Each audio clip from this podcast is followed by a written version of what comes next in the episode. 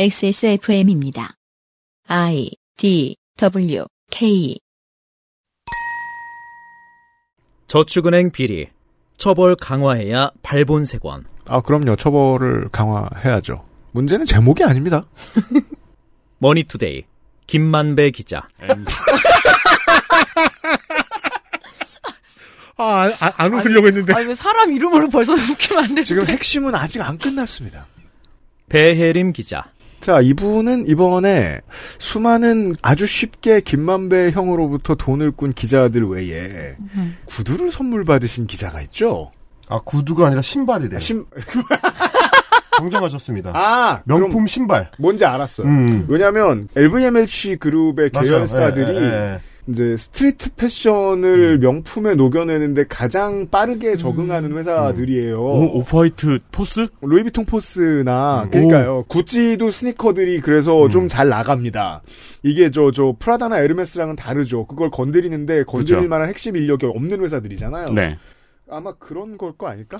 어, 하나도 안 루- 주고 루- 아무튼 루이비통 포스. 어, 아무튼. 배혜림 기자는 그런 사람입니다. 현재는 아, 그리고- 채널 A에 가 있죠. 음. 그리고 거- 그래서 검언 유착 사건에도 한번 이름이 등장하는군요. 예. 네. 12년 전에는 이 사람들이 같은 회사 머니투데이에 있었습니다. 2011년 5월 31일 07시 법조계 고수를 찾아서 음? 곽상도 변호사 그러니까 이게 그렇구나. 이게 그12 몽키즈처럼 다 모여 있네요. 네, 제가 이제 작년 추석 때 드렸던 말씀이 여기 녹아나잖아요. 기자들이 과연 아무 대가 없이 이런 기사를 쓰겠느냐, 혹은 당시 여당의 정책에 손을 들어줌으로써 얻을 수 있는 잠재적인 그 나쁜 일이 없이 손해가 없이 과연 이런 기사를 쓸 수 있겠느냐. 음. 이 universe가 만배형 universe가 언제부터 시작되었는지를 알 수 있습니다. 12년 전입니다. 야, 근데 이게 근데 김만배, 배혜림, 곽상도. 곽상도가 같은 이름이 이 짧은 시간 안에 다 나오려면 이거는 검찰 조서예요, 이거는. 기사가 아니야, 이거는. 저, 제가 조사했더니 다 나왔습니다. 아. 그러니까 이건 마치 무슨 발도 폰 시라나 어, 파울 괴벨스 기자가 음. 아돌프 히틀러. 그죠 아돌프 히틀러 뭐 예루살렘 인권연대 위원장을 만나러 간 거예요. 인권의 고수를 찾아서 그래가지고 아까 우리도 비슷한 거 있잖아요. 그 북한 인권 변호사 뭐 이런 분들. 나중에 학살 클럽에 들어갑니다. 곽상도 음. 변호사는 어 읽어드릴 기사 내용은 간단합니다. 수사에 있어서는 날선 칼이지만 평소에는 따뜻한 성품을 지닌 것으로 후배 검사들은 그를 기억한다. 네 성품은 50억으로 돌아옵니다. 곽 변호사가 2009년 2월 검사 생활 20여 년을 마감하자 후배 검사들이 검찰 내부 전자통신만에 그가 떠나는 것을 아쉬워하는 글 100여 건을 올린 일은 유명하다. 아니 그 노엘이 전두환 가사 쓴 일은 유명하죠. 이 제가 말씀드리고 싶은 건 유명하다는 말을 기자가 유명하지 않은 일에 붙일 때는 어떤 의미가 있느냐는 겁니다. 이것이 13년 뒤에 50억으로 되돌아온다는 겁니다. 13년 뒤에 50억 그리고 그 50억은 15년 구형이 되었죠. 네. 그리고 그만큼 나눌 수 있는 돈은 수많은 기자들에게 뿌려졌고요. 아니 그리고 이제 제목하고 등장 인물들을 연결해서 생각해 보시면 이때 얘기한 그 저축은행 비리라는 게 부산저축은행 사태거든요, 이게. MB 정권 때입니다. 그렇습니다. 그리고 이제 그 부산저축은행에 연결돼 있는 그 사태에 연결돼 있는 인물들이 박영수 당시 변호사. 그리고 이후에 다른 사건을 조사하는 특검이 됩니다. 그렇습니다. 윤석열 당시 중수부 검사. 그리고 남욱 변호사. 등등이 연결된 사건이 저축은행 비리 사태인데 네. 거기에 지금 나중에 대장동으로 연결되는 인물들의 이름이 다 이미 나오고 있었다는 거를 알 수 있는 거네요, 지금. 그죠? 이미 이제 어느 기획사 연습실에서는 아이돌 그룹 화천대유가 연습을 시작하고 있었다는 그렇죠. 사실입니다. 7년 계약으로 시작하고 있어요. 알고 있습니다. 뭐 중립적인 척 해볼까요? 우리가 언론을 이야기하는 시간입니다. 그것은 알기 싫다의 명절은 안녕하세요. 2023년 설날 기사 읽기 놀입니다. 저는 유승균 PD입니다. 그것은 알기 싫다 488회를 시작합니다. 웃기만 하고 있던 건 농축산인이고요. 생각해보니까 1년에 명절마다 꼬박꼬박 방문하면 거기가 친정이거나 시댁이잖아요. 여긴 어디예요? 아, 그래서 오늘도 어디야? 그래서 오늘 옷도 이렇게 한복처럼 왜 이렇게 명절에 맞춰서 입어야 되잖아요. 그 아이실 맨투맨을 입고 명절마다 어, 저를 찾아올까? 저는 이제 죽은 정은정의 조상이 분명. 뭐 유씨니까 아마 전 모계겠죠? 그래서 뭔가 이렇게 그 종갓집을 찾아온 기분입니다. 예, 안녕하세요. 농축산이 정은정입니다. 네, 윤세민 에디터 있고요. 안녕하며. 어, 오늘은 윤건성우가 어, 도망가지 못했습니다. 5시간 반 동안 수고해 주시겠습니다. 네, 안녕하세요. 오늘도 왔습니다. 덕질인이 앉아 있고요. 네, 안녕하세요. 지난주에 이어 오늘도 있군요. 가끔 그런 분들이 있더라고요. 음. 이렇게 오프닝 기사를 시작하면은 음. 오프닝이 빠졌어요라고 하시는 분들이 있어요. 이게 오프닝이에요. 무똥멍청이더라. 매년 두 번씩 들으면서 왜 그러세요? 안녕하십니까. 그리고 지금 요즘 이명박 정권 때 이미 언론 탄압을 다 해놔서 할 만한 것들이 윤석열 정권이 할 수 있는 게 디테일입니다. 그냥 저 잔소리를 하거나 몇몇 진행자들을 교체시킬 정도의 일들을 하거나 아니면 그걸 뭐 저 이제 지자체의 돈을 받아 움직이는 방송사의 경우에는 지자체 장인들이 대리해 주기도 합니다. 그럴 때 이제 일시적으로 그 유탄을 맞아 직이 사라지는 사람들이 있습니다. 시사평론가죠. 그래서 잠깐 이제 어 임경빈 작가가 꿀맛 같은 2주 휴가를 얻었는데 제가 지금 쏙쏙 뽑아 쓰고 있습니다. 휴가는 얼어 죽을. 헬마스님이 오셨습니다. 안녕하세요, 헬마스입니다. 휴가고 나버리고요. 다음 주부터 다시 MBC로 이직을 해가지고. 그렇죠. 아, MBC 저녁 뉴스 아이킥 라디오 시간대에 만나게 되는데, 네. 저하고 그때 TBS에서 진행자였던 신장식 변호사하고 같이 음. 음. 통으로 떠서 옮겼습니다. 몇몇 평론가들이 일사후퇴를 하듯 MBC로 도망치고 아, 있어요. 그렇습니다. 지금 그 콘스탄티노플의 3중 그 벽에서 마지막 벽 있죠, 마지막 벽. 격벽. 아, 그렇죠. 거기 하나 남았습니다, 지금. 지금 딴지일보 김창규 편집장은 비명을 지르고 있더라고요. 네. 사장이 회사에서 잘려서 회사로 돌아왔다며. 중소기업에서 제일 싫어하는 게 뭔지 알아? 사장 출근. 제가 근무할 때도 그랬거든요. 사장 출근이 제일 싫었거든요. 네. 많은 언론인들의 엑소더스가 일어나고 있습니다. 언론 대격변 기간에 저희가 다룰 게 얼마나 많겠습니까? 곧 시작합니다. 그것은 알기 싫다는 나의 마지막 시도 퍼펙트 25 전화영어. 독일산 맥주 효모로 만든 데일리라이트 맥주 효모 비오틴. 남해에서 온 바다보물 바보상회. 안심하고 쓸 수 있는 요즘 치약에서 도와주고 있습니다. XSFM입니다. 자, 지금부터 머리라는 단어를 입 밖에 꺼내면 죽는 거야. 데일리라이트 맥주 효모? 야, 아 그건 머리에 좀. 어, 아! 말할 수 없는 고민? 직접 확인해 보세요. 데일리 라이트 맥주 효모. 치약이 다 거기서 거기지 뭐. 그냥 싼 거 사자, 싼 거. 얘 봐라. 요즘엔 안 그래. 꼼꼼히 따져봐야지. 요즘엔 그럼 어떤 치약 쓰는데? 요즘엔 요즘 치약. 유해 성분이 의심되는 건 하나도 쓰지 않고 오직 자연 유래 성분으로만 만들었거든. 파라벤, 트리클로산, 합성 계면 활성제. 조금의 의심도 허락하지 않았습니다. 성분부터 효과까지 안심 치약, 요즘 치약. 성가병의 컨디션은 음. 제가 마이킹에서 체크할 수 있거든요. 뭔데요? 뭐, 아, 그렇죠. 맞아요. 뭐 늦었다거나 음. 기분에 따라 어, 볼륨 제일 갈려요. 뭐좀 주눅이 들었다거나 이럴 음. 때는 한40 정도로 잡아요. 네. 어 오늘은 컨디 좀 괜찮다 이러면 한 38 정도로 잡아요. 음. 근데 오늘 지금 제가 내리고 내리다가 35까지 잡았어요. 네. 제가 본중 최고 컨디션이에요. 뮤트 시켜도 청취자 여러분 모르실걸요? 밤새고 왔는데. 광고 읽어주세요. 김땡선 씨의 요즘 치약 후기입니다. 전에 홈 마이너스에서 판매원분이 강추하셔서 사온 치약을 꾸역꾸역 쓰면서 나도 좋은 치약을 쓰고 싶다는 마음에 요즘 치약을 드디어 사봤습니다. 그 실은 그러니까 써봤는데 별로인 치약은 꾸역꾸역 쓰게 됩니다. 사면서도 내 형편에서 좀 비싼댕 하지만 눈 딱 감고 사봤어요. 방금 처음 썼는데 와 치약 하나로 이렇게 마음의 평화 얻을 수 있다는 걸 알았네요. 사장- 컨디션 좋다는 게 확실하게 느껴지네요. 어. 아 방금 와는 어, 어. 명작이었네요. 어, 저는 이걸 듣고 좋은데? 느꼈어요. 이거 사장님 부계네. 나 이거 소개해주면 안 되겠네. 뭐예요? 와? 한 번 써보고 와? 치약을? 여태까지 암땡 해머 컴플 땡땡 케어로 양치할 때마다 지옥이었는데 왜냐면 암땡 해머는 망치로 이를 닦게 시키는 경향이 있어요. 네. 화하지 않지만 개운함은 있고 양치 후에 입안이 되게 편안하고 기분 좋아요. 재정 형 편이 허락하는 한 요즘 치약만 쓰고 싶네요. 감사합니다. 재정 형 편이 허락하길 빕니다. 김땡선 씨께 혹시 몰라서 적립금 만 원을 증정해 드렸답니다. 당분간 재정 형 편이 허락하지 않아도 요즘 치약 또 사세요. 요즘 치약 광고였습니다.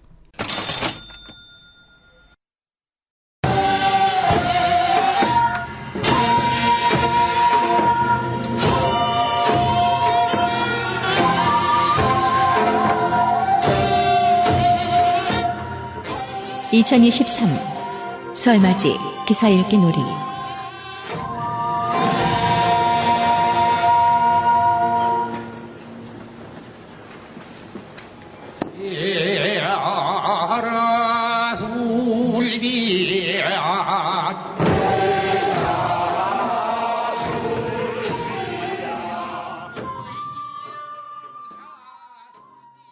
트렌드가 비슷합니다.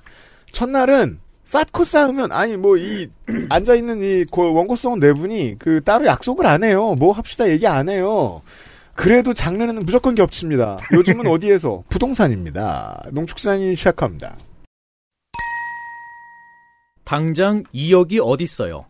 역 전세난의 밤잠 설치는 집주인. 있어야죠 법으로. 법을 어기겠다는 소리입니다. 이거 노상 방뇨하기 전에 지금 마려운데 어떡해요? 아니, 당장 변기가 어딨어요? 그렇죠. 이봐 없잖아. 보시죠. 아시아 경제 이모뉴 기자 입력 2023년 1월 1일 오전 6시 수정 아이고, 네. 2023년 1월 1일 오전 8시 9분 새해 첫날 참 그죠? 그러니까요. 저라도 법정 공휴일에 그 이런 식으로 일 시키면 화가 나서 사람들 화가 나라고 기사 쓰겠습니다. 이거 오전 6시면은 그 전날 써서 어, 송고 예약 걸어놓은 송고 거. 예약 걸어놓고 그리고 오전 제가 8시 이상한 건- 9분이면은 이 아침 일찍 출근하거나 재택근무로 그렇잖아. 수정한 거죠. 당일에 그러니까 일은 했어요. 수정이 있잖아. 전날과 당일 둘 다 일을 했어요. 네. 부제 보시죠. 고금리의 월세 선호하며 전세 매물 적체 신축 대단지 입주한 마포 전세값 요동 전문가 보증금 미반환 사례 늘 수 있어 이게 이제 전문가가 어느 시점에 서 있느냐가 중요합니다. 만약에 이런 문제가 철저하게 단속이 되는 국가에서 일하는 전문가였다면 이런 평론이 나올 이유가 아예 없어요. 이건 그냥 적법하지 않은 분야의 영역이잖아요. 그냥 불법이 일어날 수 있어라는 말이잖아요, 이건. 일단 앞을 좀 봅시다. 서울 영등포구 물레동에 갭투자, 전세 낀 매매를 한 30대 대기업 직장인 A씨는 요즘 밤잠을 이룰 수 없다. 세입자가 올해 4월 만기인 전세 계약을 갱신하지 않겠다고 통보해서다. 2021년 4월 전세값으로 5억 2천만 원을 받았는데 공인중개사무소에 연락해보니 4억 원으로 낮춰야 세입자를 구할 수 있다고 한다. 기존 세입자에게 이자 비용 700만 원을 지원할 테니 남아달라고 연락했지만 거절당했다. A씨는 당장 1억 2천만 원을 어디서 구하느냐며 신용대출에 마이너스 통장까지 동원해도 한참 모자라다고 토로했다. 한국인들이 이런 사람들에 대해서 쓰지 않는 단어가 있습니다. 반드시 써야 하지만 양아치. 음. 이 30대 대기업 직장인의 갭 투자자는 뭐 100번 양보를 해도 이렇게 보호해 주어야 의무는 전 없다고 생각을 합니다. 아 그렇잖아요. 갭 투자 열풍에 어떤 정책적인 개입이 없어서 이 뭐 너도 나도 뛰어들었다라고 한다면 그것까지는 이제 뭐라고 할 수는 있지만 음. 정말 좀 이 선택에 대해서는 제가 전혀 이렇게 긍휼을 베풀고 싶은 마음이 없고 근데, 근데 이 문제는 이모뉴 기자는 이분을 주인공으로 삼아서 글을 쓰고 있죠. 예. 감정을 이분에게 이입하고 있죠. 어머 1억이 천만 원 없대 어떻게야? 근데 이 기사에서 이상한 게 이모뉴 기자가 제목에는 당장 2억이 어딨어요라고 했는데 어 8천만 원 왜 필요해? 그거에서 되게 고민을 한 거였어요. 그러니까 1억 2천이 어, 필요할 건데 이러면서 소싸움도 다니거나 예. 약쟁이이거나. 그래가지고 예. 그래서 이 30대 집주인은 1억 2천만 원의 차액만 필요한데 왜 기사 제목에 그래서 갑자기 아 부동산 중개비까지 계산을 했을 수도 있겠다. 그렇게 비싸요? 그래서 제가 또 계산해봤잖아요. 제가 또 전세살이 지금 20년째잖아요. 그래서 들어보시죠. 자 통상 4억 전세에 중개비가 120만 원이에요. 음. 근데 부가세가 붙으면 132만 원이거든요. 그렇죠. 보통 임대인과 임차인이 반반을 나누기를 하지만 맞아요. 이 경우에 집주인이 자기 사정 때문에 하는 거여서 그죠. 어 집주인이 내거나 그리고 그냥 갱신이면은 그 기존의 계약서에 이렇게 한 줄만 쓰고 인감도장 찍으면 되거든요. 맞아요. 그래서 부동산비가 나오지도 않을 것이며. 맞아요. 어, 뭐 이러저러 하는데 어쨌든 이 이문유 기자가 갑자기 그러니까 2억 여기서 한 거죠. 1억 2천만 원에서 최대한 더 필요한 돈은 1억 2천 132만 원이에요. 그래서 이 8천만 원으로 이제 어떻게 구하는지 그거는 내가 알 수가 없고. 음. 근데 세입자 입장에서 4억까지 낮아진 전세를 겨우 집주인이 700만 원 주고 퉁치를 했다라는 것 자체가 정말 도둑놈 심보거든요. 이 내용을 이 내용을 잘 기억해 주세요. 예. 말도 안 되는 수작을 부렸다가 까였다가 맞는 문장이잖아요. 그렇죠. 이게 이자 비용 700만 원이잖아요. 네. 월 700이라고 쳐도 네. 12 곱하기 7 하면은 8,400만 원이에요. 그 네. 세입자 입장에서 전세 빼가지고 4억짜리 가고 1억 2천으로 대출금의 원금을 갚거나 그때 한참 또 금리가 강세였으니까 이제 5%대 1금융권 정기 예금에 넣어놓으면 한 1년에 500만 원 정도의 수입을 얻을 수 있는데 왜냐하면 맞아요. 또 가정생활이라는 거는 비상금 확보해 볼 필요는 있거든요. 당연하죠. 그러니까 전혀 잡을 수 있는 메리트가 없어요. 근데 700만 원 주고 요 소태를 넘기려 했다라는 것 자체에 저는 더 분노합니다. 네. 네. 1년만 해도 8,400만 원밖에 안 되는데 네. 그거 가지고 붙잡으려 했다고. 요즘에 소위 말하는 이 갭 투자했던 집주인들 기사의 패턴 중에 하나가 제도적 장치가 있다는 거를 얘기를 안 해요. 음. 이를테면 정 이렇게 전세를 빼줘야 되는데 돈이 모자라면 전세 퇴거 자금 대출이라는 제도가 있습니다. 오, 음. 적어놔야지 이런 거 적어놔야지. 이거는 정부에서 지원을 해줘요. 음. 왜냐하면 이, 이 경우에는 이제 세입자를 보호해야 되기 때문에 음. 이 사람은 다른 전세로 옮겨야 되는데 집주인이 돈이 없다고 하면서 안 빼줍니다 하면 집주인한테 대출을 우선 해주고 그래서 전세금을 빼줄 수 있게 해주고 그거에 따른 이자 비용을 집주인이 내거나 음. 아니면 나중에 구상권 청구해가지고 정부에서 받아가거나 그러니까 뭐 허그 같은 제도를 이용하기도 맞아요. 하고 그러니까 제도적 장치가 있어요. 그러니까 그러라고 지금 국비가 연말에 재정을 만들어낼 때 항상 배정이 됩니다. 아주 항상 네. 배정이 돼요. 근데 이걸 왜 안 하느냐? 이자를 내기가 싫은 거예요. 말하자면 그 돈을 집주인들이 이자를 내기가 싫은 거고 요즘 또 이자가 비싸졌으니까 전세 퇴거 자금 하면 뭐 7, 8%씩 이자가 음. 나오니까 음. 그거 부담스럽다 이거예요. 음. 아니 그럼 남의 돈을 이게 전세금이라는 게 결국 이제 일종의 사금융인데 남의 돈을 받아가지고 집을 사는데 써놓고 달라고 하니까 없다. 심지어 정부가 그걸 보증해서 대신 내주기도 하는데 그거 이자 부담도 하기 싫다. 이걸 왜 편을 들어, 들어주 냐 이거죠. 아니 그리고 이 세입자도 지금 이자 내고 있잖아요. 어 그러니까요. 네, 전세자금 대출 이자 내고 있잖아요 지금. 자기는 안 내겠다는 거야. 이명박근혜 시절에 아, 소액을 빌리고 갚지 않는 사람들과 관련해서 경제지들이 이런 보도자료를 밀어냈던 적이 있습니다. 도덕적 해이. 모럴 해저더라고요. 모럴 해저드라는 말을 하면서. 근데 실제로는 그래 그렇게 힘들어진 사람 갈아타라고 하면서 1금융권에 세금을 어떻게든 관련된 항목으로 몰아주고자 하는 작전이었어요. 그렇죠. 2금융권에 있는 거 갈아타라는 의미고 음. 자기들 필요할 때 정말 많이 쓰거든요. 이 모럴 해저드라는 개념. 이만한 모럴 해저드가 없습니다. 이게 말이 안 되잖아요. 사실 갭 투자가 투자인데 모든 투자는 리스크가 있는 거고 리스크를 자기가 부담하려고 하는 최소한의 어떤 양심은 있어야 되는데 모든 리스크를 나는 지지 않겠다. 뭐그 이게 네. 계약 갱신 청구권 얼마나 임대인들이 지- 띵 뭐라고 했냐고요. 네. 이거 하면은 막 임대인도 줄 것 같다 그러더니 지금 뭐 계약 갱신 안 해준다고 되게 마치 임차인이 막 되게 매정한 사람인 양 그리고 막 돈을 되게 밝히는 사람인 양 그렇게 얘기한다는 거에서 임차인을 네 1인으로서 저는 짜증 나더라고요. 그 당시에 쓰던 말 중에 댓글러들이 제일 많이 쓰던 말을 돌려줄 수 있습니다. 돈을 빌렸으면 갚아야지. 음. 예. 나머지 내용 보시죠. 고금리에 따른 월세 선호 현상이 확산하면서 역전세난을 마주한 임대인의 발등에 불이 떨어졌다. 특히 신축 대단지가 입주한 서울 일부 지역에서는 반값 전세까지 등장하면서 임대인은 임차인에게 되돌려줘야 할 보증금 수억 원을 마련하기 위해 안간입니다. 대단지 신축발 역전세난 퍼지는 마포 개포 반값 전세까지 등장. 특히 신축 대단지 입주가 잇따르는 지역의 역전세난은 심각하다. 많은 어른들이 이해하고 있는 사회 현상 그대로입니다. 서울의 대단지 입주가 시작되면 그 중에 상당수가 갭 투자라는 얘기예요. 지난해 11월 말 입주를 시작한 서울 마포구 아현동 마포더 클래식 1419가구는 여전히 세입자 구하기에 난항을 겪고 있다. 아현동 A 공인중개사 사무소 이하 공인 관계자는 계약 갱신권 사용으로 신규 임대 수요가 적은데 금리까지 높아지면서 반전세나 월세는 그나마 문의가 있지만 이자 부담이 큰 전세는 거래가 안 된다고 말했다.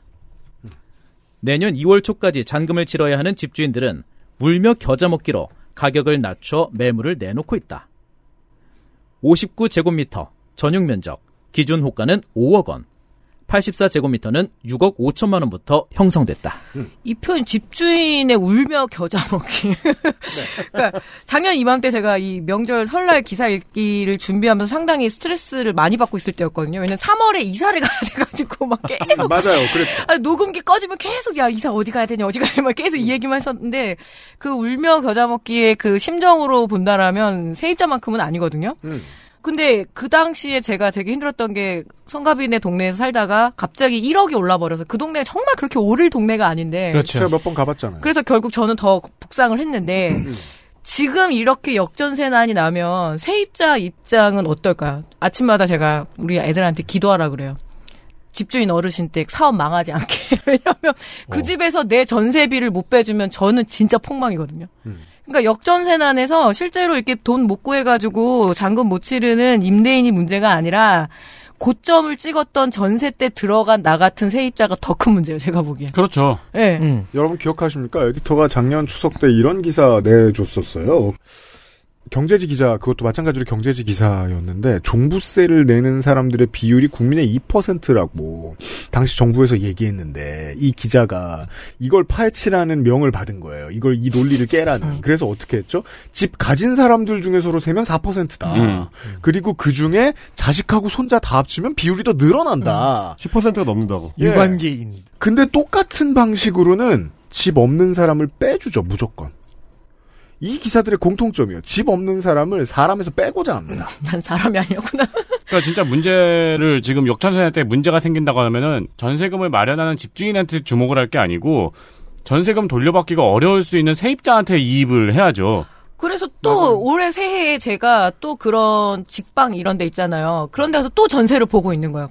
불안하니까. 어, 주변이 우리 집보다 시세가 이렇게 떨어졌어? 그럼 나는 내년에 어떡하지? 그래서 지금 계속 불안한 거예요. 그래서 만약에 집주인이 동거하냐고 울며 겨자를 먹으면 저는 지금 2년 내내 겨자에 고춧가루까지 타서, 그것도 베트남 고춧가루를 타서 먹는 기분이거든요. 그래서 나의 입장에 대해서 써주는 기사들이 너무 없는 거죠. 제가 라오스에서 라오스 고추 먹어봤잖아요, 얼마 전에. 그건 죽는 기요. 그냥 고추같이 생긴 모든 것과 멀어져야겠더만. 그러니까 오임, 아삭 이런 거 전혀 없어. 그냥 고추는 모든 고추에 응축된 것들일 뿐이더라고. 아주 맵더라고. 어, 걱정입니다. 근데 웃긴 진짜로. 건 아현동 마포 더 클래시는 왜 아파트 이름 이렇게 지었을까요? clash는 그거잖아요. 그 전투. 음. 음. Clash of Clan, 뭐, Clash of Kingdom 뭐 이런 거잖아요. 이게 clash도 그 세입자와 집주인의 충돌 뭐 이런 의미예요. 아, 역전세난을 예상하고. 아니면은, 어, 이런 아파트가 있는 건가? 그러니까요. 막 투석전 하고 있을 거 아니야. 아무튼 네 다른 동네의 이야기.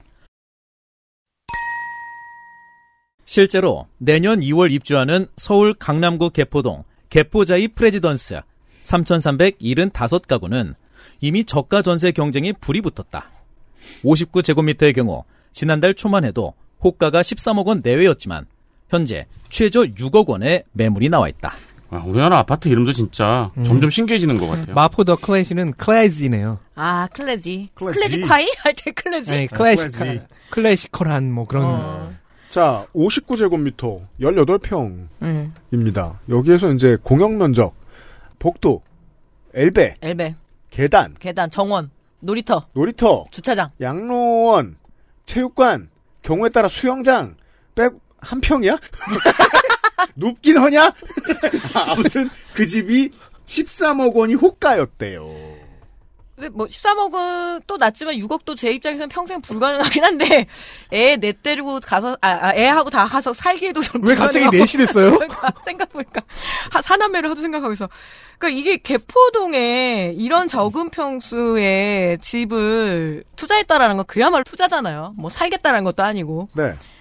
그리고 여기에 가서 또 이 집이라도 사서 전세라도 얻어서 무언가를 해보겠다는 사람들은 분명히 욕망이 있는 사람들이거든요. 예를 들어서 뭐 학원 때문이라던가. 이거는 자세히 예. 분석할 수 있어요. 예. 작년에도 녹출산이 얘기해줬지만 열 서너 평 실평수의 강남 목동 노원에 사는 사람 딱 두 부류 실제 부류는 학부모 그리고 자린고비 어르신들 음.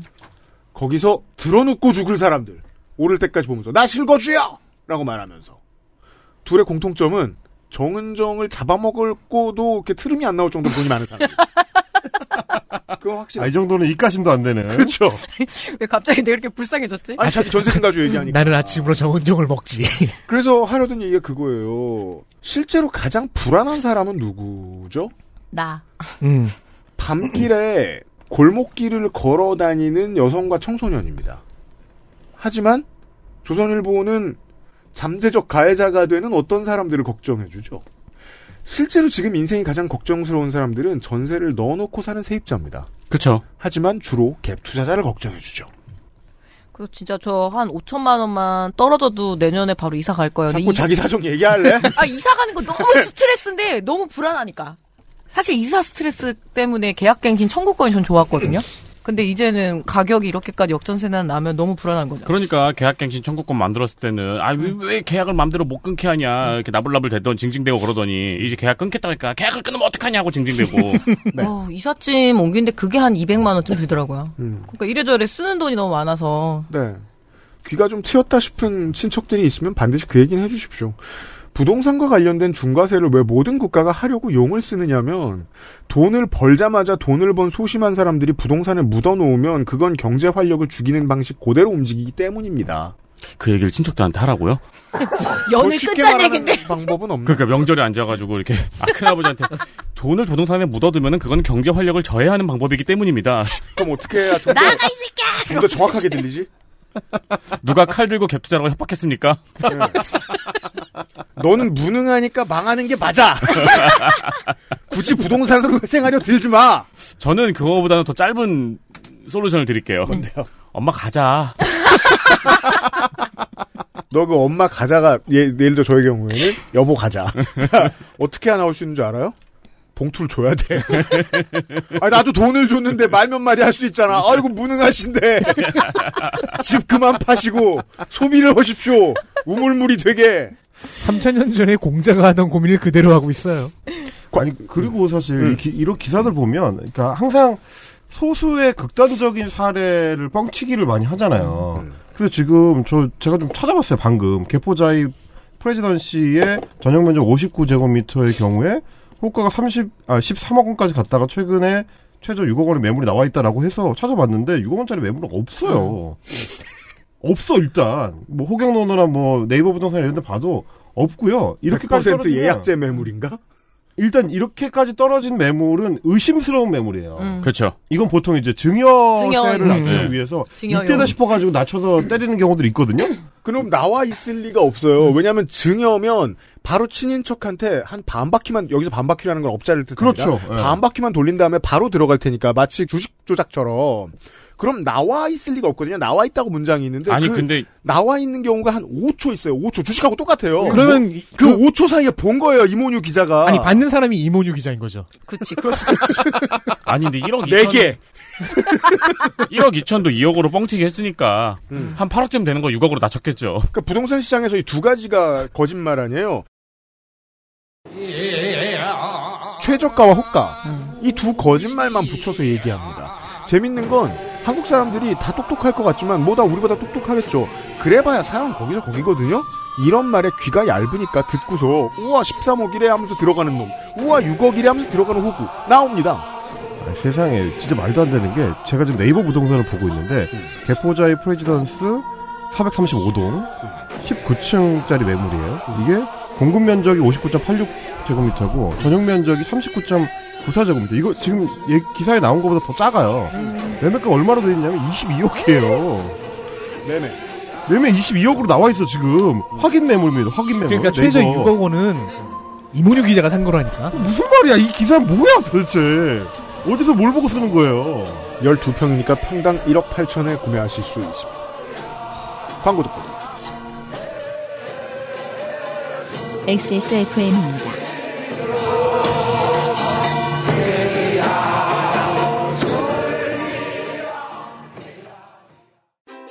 혼술 세트로 부담 없이 간편하게 맥주만 있으면 뭐해? 술안주는 바보상회.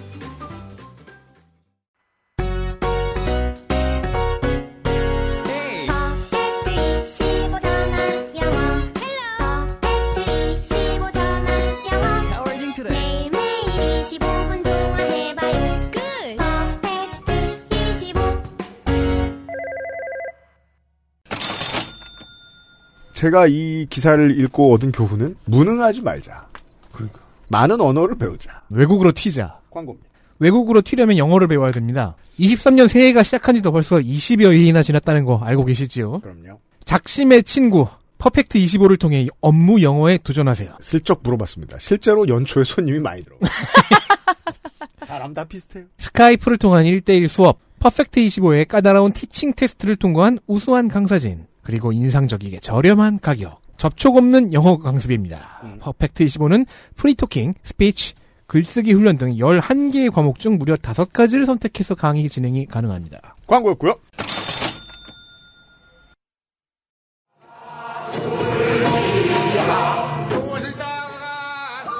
헬마우스도 부동산 관련 기사를 몇 개 긁어 왔습니다. 후가 기네요. 아, 이게 기사 하나예요. 제목 보시죠. 급여 450만 원. 대출이자만 월 1000만원. 집 팔아야 하나요? 그걸 말이라고 합니까? 이게 이제 보통 그러니까 아니 왜 이게 윤거선은 이게 이제 말 두 마디 섞고 나면 서장훈 씨 표정이 썩, 썩, 썩잖아요. 너 얼마 벌어? 너 뭐해? 근데 왜 그랬어? 이거잖아요. 아니 이게 질문이냐고. 님의 월급이 450만 원이고 대출 이자가 1000만 원이 나오면 집을 팔아야지 그러면. 분명히 질문이라고 합니까? 내가 제가 의심해야겠어요. 그, 그런 경우에 카메라 꺼지면은 이수근 씨랑 소장훈 씨가 잠깐 나와봐라고 할 거예요. 이거 정말 무엇이든 물어보살이랑 똑같은 게 어서 말도 안 되는 여자 데려와가지고 계속 사귀어야 하나요? 이거잖아요. 아 거기서 물어보살에서 살은 죽일 살이었구나. 네. 어서 미친놈 데리고 와가지고. 자, 아무튼 byline 보시죠. 조선일보 김소정 기자. 뭐 이 양반이 그랬다는 건 아니지만. 입력 2022년 10월 14일 15시 50분. 수정 2022년 10월 15일 15시 16분. 내용 보죠. 기준금리가 10년 만에 처음으로 3%까지 오르면서 영끌, 영혼까지 끌어모아 대출로 집을 마련한 2030 세대들의 고심이 깊어지고 있다. 주택담보대출 금리 상승에 이자 부담이 커졌기 때문이다. 이에 2030 세대의 아파트 매입 비율도 점점 줄고 있다. 그러니까 실제로 이 기사가 걱정하는 대상이 연끌해서 금리 부담이 높아진 사람들인지 아니면 그들이 더 이상 아파트를 추가로 살 수 없게 된 현실인지 뭐 이런 것들이 좀 이게 교차해서 걱정이 되는 어, 그런 기사고요. 이게 사실 이제 이 기사의 실제 내용은 김소정 기자가 쓰신 게 아니고 어떤 유튜브 채널에서 만들어준 기사라고 아, 그래요? 할수 있거든요. 음. 내용을 잘 보시면 이 기사가 뭐가 문제인지를 아실 수가 있습니다. 아, 그 전에는 단어 하나만. 15년에서 20년 전에요. 영혼까지 끌어모으다라는 표현이 처음에 대중화될 때는, 어, 코디와 관련된 거였어요. 음, 시상식 때 음. 나왔던 말이었죠. 그래서 보통 이제 여성용 뽕브라를 음. 음. 가지고 그런 말이 처음 나왔다가 남성용 코르셋을 많이 팔았었어요. 2000년대 중반에. 음, 음. 그때 영혼까지 없애드린다고. 아, 아니, 영혼- 코르셋 입으면 영혼이 사라지긴 해. 숨, 숨이 안 쉬어지기는. 영혼보다는 척추와 디스크의 연골 등이 없어지겠지만 같이 없어지겠지만 아무튼 그렇게 복잡하지 않은 문제에서 대중화된 말이었거든요. 이게 15년 뒤에는 어 진짜 전 재산 그리고 그 이상을 끌어모은다는 표현으로 쓰이기 시작을 합니다. 그냥 생각나서 말씀드렸고요. 아무튼 이 기사는 취재 내용이라기보다는 헬머스의 설명에 의하면 유튜브 시청하고 나서 쓴 글입니다. 감상문. 감상문입니다. 감상문. 감상문. 2주택을 보유한 30대 A씨는 최근 재테크 전문 유튜브 채널 월급쟁이 부자들 TV에 자신의 사연을 털어놨다. 그러네요. 지금 얘기 끝났네요. 그렇습니다. 강서구 아파트는 12억 원에 매수했고 6억 원의 전세를 주고 있다. 자, 는이라고 좀 저 쓴 걸로 봐서 한 채가 아닌 것 같죠? 수년 전 분양받은 남양주 아파트는 최근 입주를 앞두고 있는데 분양가는 3억 원대다. 현재 시세는 5억 원대고 전세 시세는 3억 원 초반이다. A씨 부부의 대출액은 총 7억 7천만 원이다. 현재 A씨 부부는 반전세 주택에 거주 중이다. 종합적으로 보면 일단 집이 두 채고요. 한 채는 서울 강서구에 있고 음. 나머지 한 채는 경기도 이제 남양주에 있습니다. 음. 그리고 내용 보시면 아시겠지만 살 때에 비해서 이미 아파트들의 가격이 상당히 오른 상태이기 때문에 음. 갭투자의 어떤 대표적인 성공 사례다. 뭐 이렇게 정리할 수가 있을 텐데 차익은 남겼어요. 남겼습니다. 근데 잘 생각을 해보시면 제가 좀 정리를 해봐요. 기사를 좀 어, 보면서 계산을 해봤는데 음. 전형적인 갭 투자예요. 음. 자, 강서 아파트의 매수가가 12억 원인데 그 중에서 전세를 6억 원에 주고 있으면 나머지 6억 원을 뭘로 마련했을까? 음. 이 대출액 총액 7억 7천만 원 중에서 어, 비밀이 있죠. 그러면 음. 7억 7천 중에서 6억 원 정도를 대출했다라고 추측할 수가 있습니다. 그러니까 자기 돈이 하나도 안 들어간 겁니다. 음. 전세금과 대출금 사실 둘 다 대출금이지만 그렇죠. 그렇게 마련을 한 건데 갭 투자의 고수죠. 그렇죠. 그러면 완전 성공한 갭 투자라고 할 수 있겠는데 음. 거기에 남양주 아파트 같은 경우는 분양가 3억에 지금 현재 시세가 이제 5억 원이고 음. 전세 시세가 3억 초반이라고 한다면 음. 만약에 거길 전세 줬으면 이 부분은 자기 돈이 하나도 안 들어간 겁니다. 그렇죠. 맞아요. 아예 안 들어간 거죠. 음. 그리고 이런 이제 신축 아파트 같은 경우는 중도금을 넣을 때 음. 보통 뭐 4차에 걸쳐서 넣거나 혹은 6차에 걸쳐서 넣어요. 한 번에 받지 않습니다. 네, 그렇습니다. 그래서 뭐 6차에 걸쳐서 나눠서 낼 경우에는 한 번에 10%씩 해가지고 60%까지 대출을 해주거든요. 음. 그러니까 간단하게 말하면 분양가 3억 원에 대해서도 사실은 자기 돈이 거의 안 들어간. 네. 왜냐하면 중도금을 다 대출했기 때문에 음. 그러면 총액 7억 7천만 원 대출이 전부 아파트를 사기 위해서 갭 투자용으로 대출에 투입된 거다. 음. 그러니까 자기가 끌어모을 수 있는 거의 모든 대출 최대치를 해서 아파트 두 채를 사서 자기 사는 지금 지금 아, 사는 집은 어, 지금 월세로 돌려놓은 그런 전형적인 갭 투자 아, 전문가다. 아, 남의 집에. 대해, 그러니까 이미 이런 걸 성공해 보신 분들이 청취자 여러분들 중에 계실 텐데 왜 이렇게 잔인하게 말하지 저 새끼 지집 없다고 이렇게 생각하실 수도 있어요. 하지만 의식주라는 건 기본적으로 어, 나의 기회이자 내 이웃의 기회거든요. 공짜로 뺏었는데 이게 양아치 짓이 아니라고 보면 안 됩니다. 우리나라 사회가 그런 말을 안 할 뿐이에요. 네. 아무튼 이런 양아치가 유튜브를 보다가 사연을 보낸 겁니다. 너무 힘들다. 예. 이런 사연을 유튜브에 보냈고요. 거기에 맞춰 상담을 해준 겁니다. 그 내용을 기자가 봤습니다. 저 같으면 끝까지 안 봤을 거예요. 제가 관심 있는 분야가 아니었으니까. 하지만 음. 김소정 기자한테는 꽤 재밌는 내용이었나 보죠. 그래서 기사까지 썼습니다. 급여 450만 원. 대출 등 지출만 1,400만 원. 집을 팔아야 할까요? 응. 네, 맞아요. 지출이 기사에 비해서 좀 많아졌죠. 갑자기. 아까 천만 원이었는데. 1,400만 원. 그러니까 얘들 왜 이렇게 부풀리길 아까 8천만 원 더 빌린 거 어땠어? 아, 제목에서는 제목에서는 어. 지- 그 이자만 천만 원. 음. 아, 아, 이거 월, 월 카드값 400만 원 나온다는 거죠. 음, 그렇죠. 음. 지출이 있다는 거죠. 그건 이해할 수 있어요. 음. 아무튼. A씨는 리스크 준비도 없이 일을 저질렀다. 자랑입니까? 그리고 상황을 잘 알고 있네요.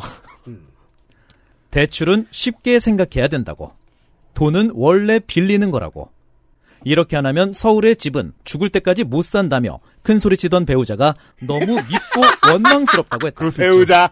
아, 이 망할 배우자, working 배우자가 이때 배우자한테 던집니다. 아 그렇죠. 돈은 원래 빌리는 거다. 개인적으로는 배우자 말도 들어봐야 한다고 생각합니다. 그, 제 결론이 이거예요. 오은영 박사가 뭘 잘못했습니까? 그러니까 그 출연자들이 개또라인데. 그러니까요. 범죄자인데. 아니 보세요. 돈은 네. 원래 빌리는 거다. 이렇게 안 하면 서울 집은 죽을 때까지 못 산다. 이 얘기가 이 얘기가 정말 2019년부터 2021년 어간쯤에 신문 지상을 뒤덮던 네. 그러니까 모두가 이 얘기를 하던 음. 저만 하더라도 뭐 저는 이제 파주에 자가가 있었지만 음. 그럼에도 불구하고 주변에 좀 아는 사람들은 다 이 얘기를 노래를 하던 불러요. 시절이 있었습니다. 음. 아니 그분들 그 얘기를 어디서 받겠어요? 지금 이 사연을 보낸 그런 재테크 유튜브 채널에서 본 거죠. 하나 잊지 마셔야 될 것은 언론인들도 언론 소비자잖아요. 그래서 자기 인생 궁금할 때는 부동산 봅니다. 음. 뭐 되게 똑똑한 사람들일 줄 알죠? 아니에요. 다 MBTI 하고 부동산 본다고요. 여러분 보세요. 이 유튜브 채널의 제목이 월급쟁이 부자들 TV입니다. 아, 그 어간에 전형적으로 이말 하던 사람들이에요. 돈은 원래 빌리는 거고 지금 이렇게 안 하면 죽을 때까지 서울에 집 못 산다. 아, 그런 유튜브 채널에 다시 하소연 사연을 보낸 거다. 음. 라고 보시면 되겠습니다.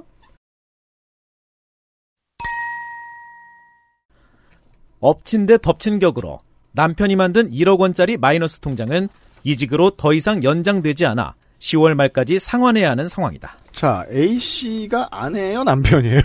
아내겠죠. A씨는 아내입니다. 네, 그러니까 남편이 이, 2인칭으로 등장을 하겠죠. 그러면 돈은 원래 빌리는 거라고 큰 소리 치던 배우자는 남편이 남편. 남편입니다. 그 이직을 했네요. 그리고 마통을 만든 것도 남편이에요. 그렇습니다. 음. 그리고 마통이 1억 원짜리면 이분의 직장이 상당히 안정적인 음. 어 남편의 직장이 상당히 안정적인 직종일 가능성이 좀 야, 근데 이직을 했어. 마통은 VIP 패스요. 그렇습니다. 외벌인가 보네요. 그렇죠? 네. 그러고 보니까. 그럼에도 불구하고 아니 이렇게 이자가 많아졌다라고 지출만 1,400만 원이라는 한 달에 그 집에서 마이너스 통장을 어떻게 할지에 대한 계산 없이 이직을 결정했습니다. 음. 정말 리스크도 준비도 없이 일을 저지른 사람들이죠. 네.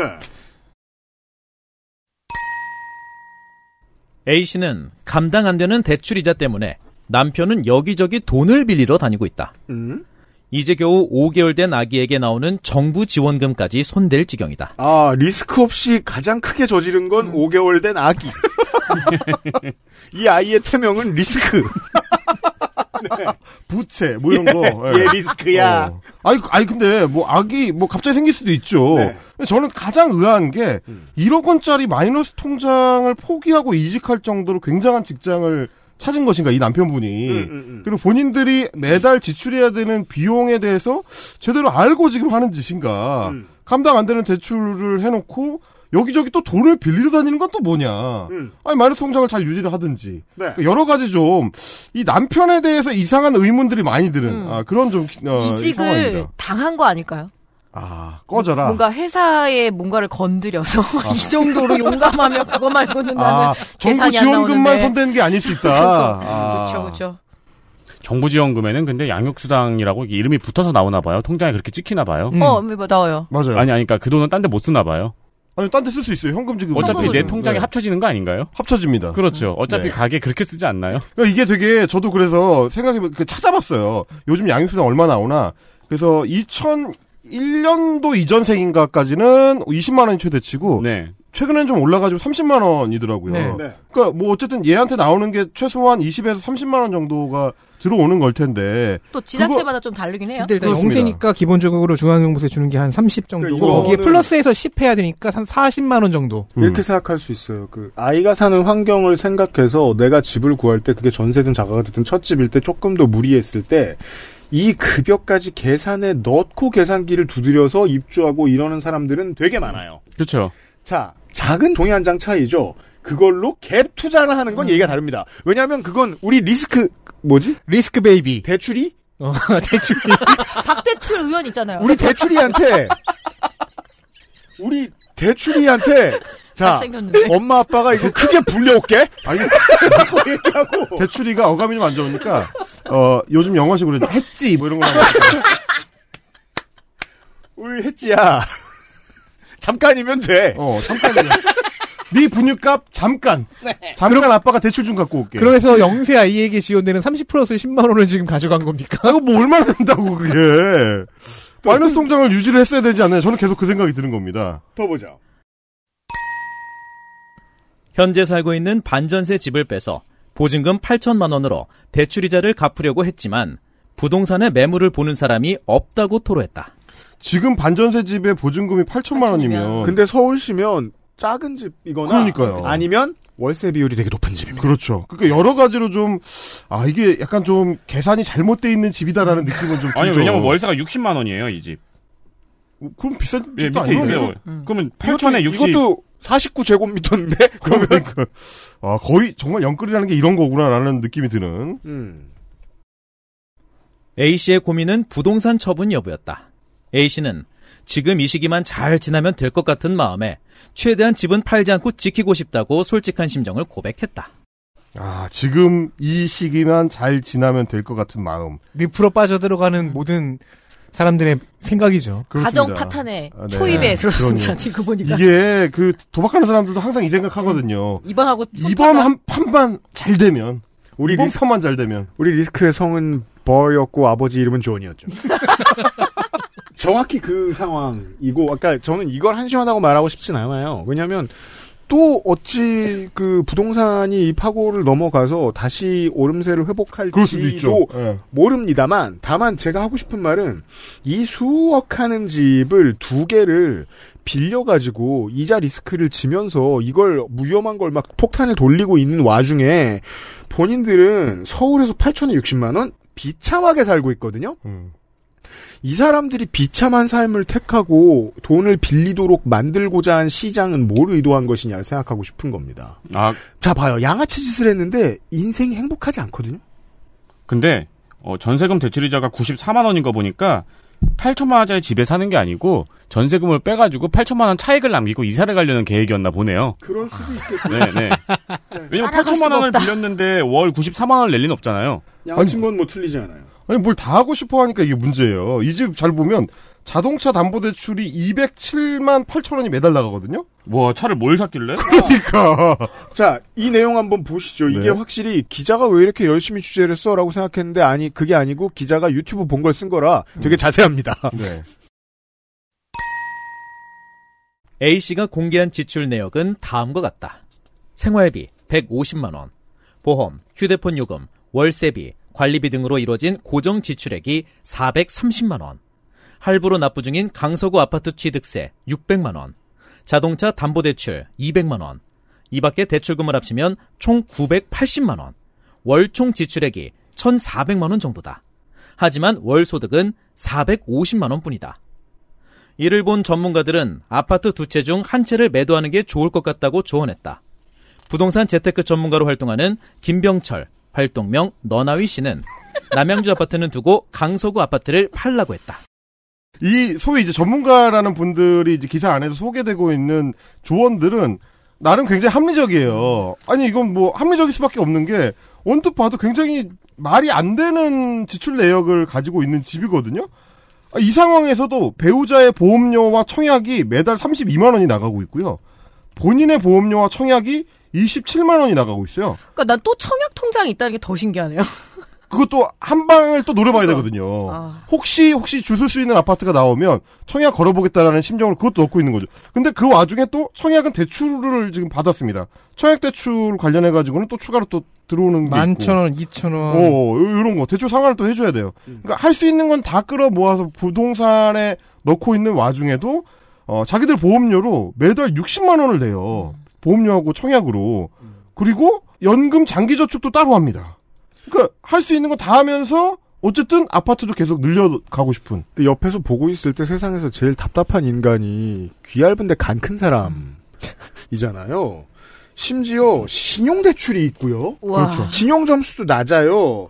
근데 제가 이제 여기서 지금 저 표를 제가 보고 있는데, 그러니까 월 지출 목록의 표를 보고 있는데 대출이 되게 여러 항목이거든요. 다 합해서 천만 원쯤 되고 그 중에 제가 제일 한- 한심하고 이게 이상하게 명절 때마다 말씀드리게 되더라고요. 제일 답답한 건 연금 대출이 있다는 겁니다. 음, 연금 대출 자. 두개두 항목이나 있네요. 아이의 미래와 자기의 미래를 다 조당 잡혔어요. 이 양아치 짓 하는데. 그러면서 차는 월 리스료 200만 원짜리를 탑니다. 어, 얼마나 비싼 차를 타는 거예요, 또, 그 와중에. 자동차 담보 대출이면 아니구나. 차값이 아니죠. 심지어 자동차를 대출 걸, 걸린 거예요. 담보 네, 잡히고. 자, 자동차를 음. 담보 잡고 대출을 받은 거죠. 비싸고 좋은 차여야지 이 정도 나오는 거죠. 그렇죠. 워낙 차를 몰라가지고. 근데 이, 이것도 어느 쪽일지는 정확하지 않아요. 저, 자동차 담보 대출이, 어, 살 때, 살 차를 담보 대출을 받아서 그걸 갚기도 하거든요. 본인의 지불 능력 곱하기 3이 은행에 저당 잡혀 있어요. 자기 인생 전체 곱하기 3. 그러니까 이게 이제 대출 형태가 상환 형태가 어떻게 되는 건지는 몰라가지고 음. 정확한 규모를 예상할 수 없는데 이제 확실한 거는 월 이자 상환액이 1,400만 원 정도라는 거죠. 전 청취자 여러분들 이거 저 방송 들으시고 친척 이런 사람 보시면은 그 저희 방송 들은 거 기억하시고 웃지 마세요. 웃다 걸리지 마세요. 김 씨는 남양주 아파트는 3억 원에 분양받았고 현재 시세가 5억 원이다. 전세가 3억 원 초반이다. 전세 놓으면 돈이 안 들어간다는 거다. 전세가율이 높은 편이다. 2억 원 차이가 안 나면 안전한 편이다. 그런데 강서구 아파트는 전세가 6억 원이다.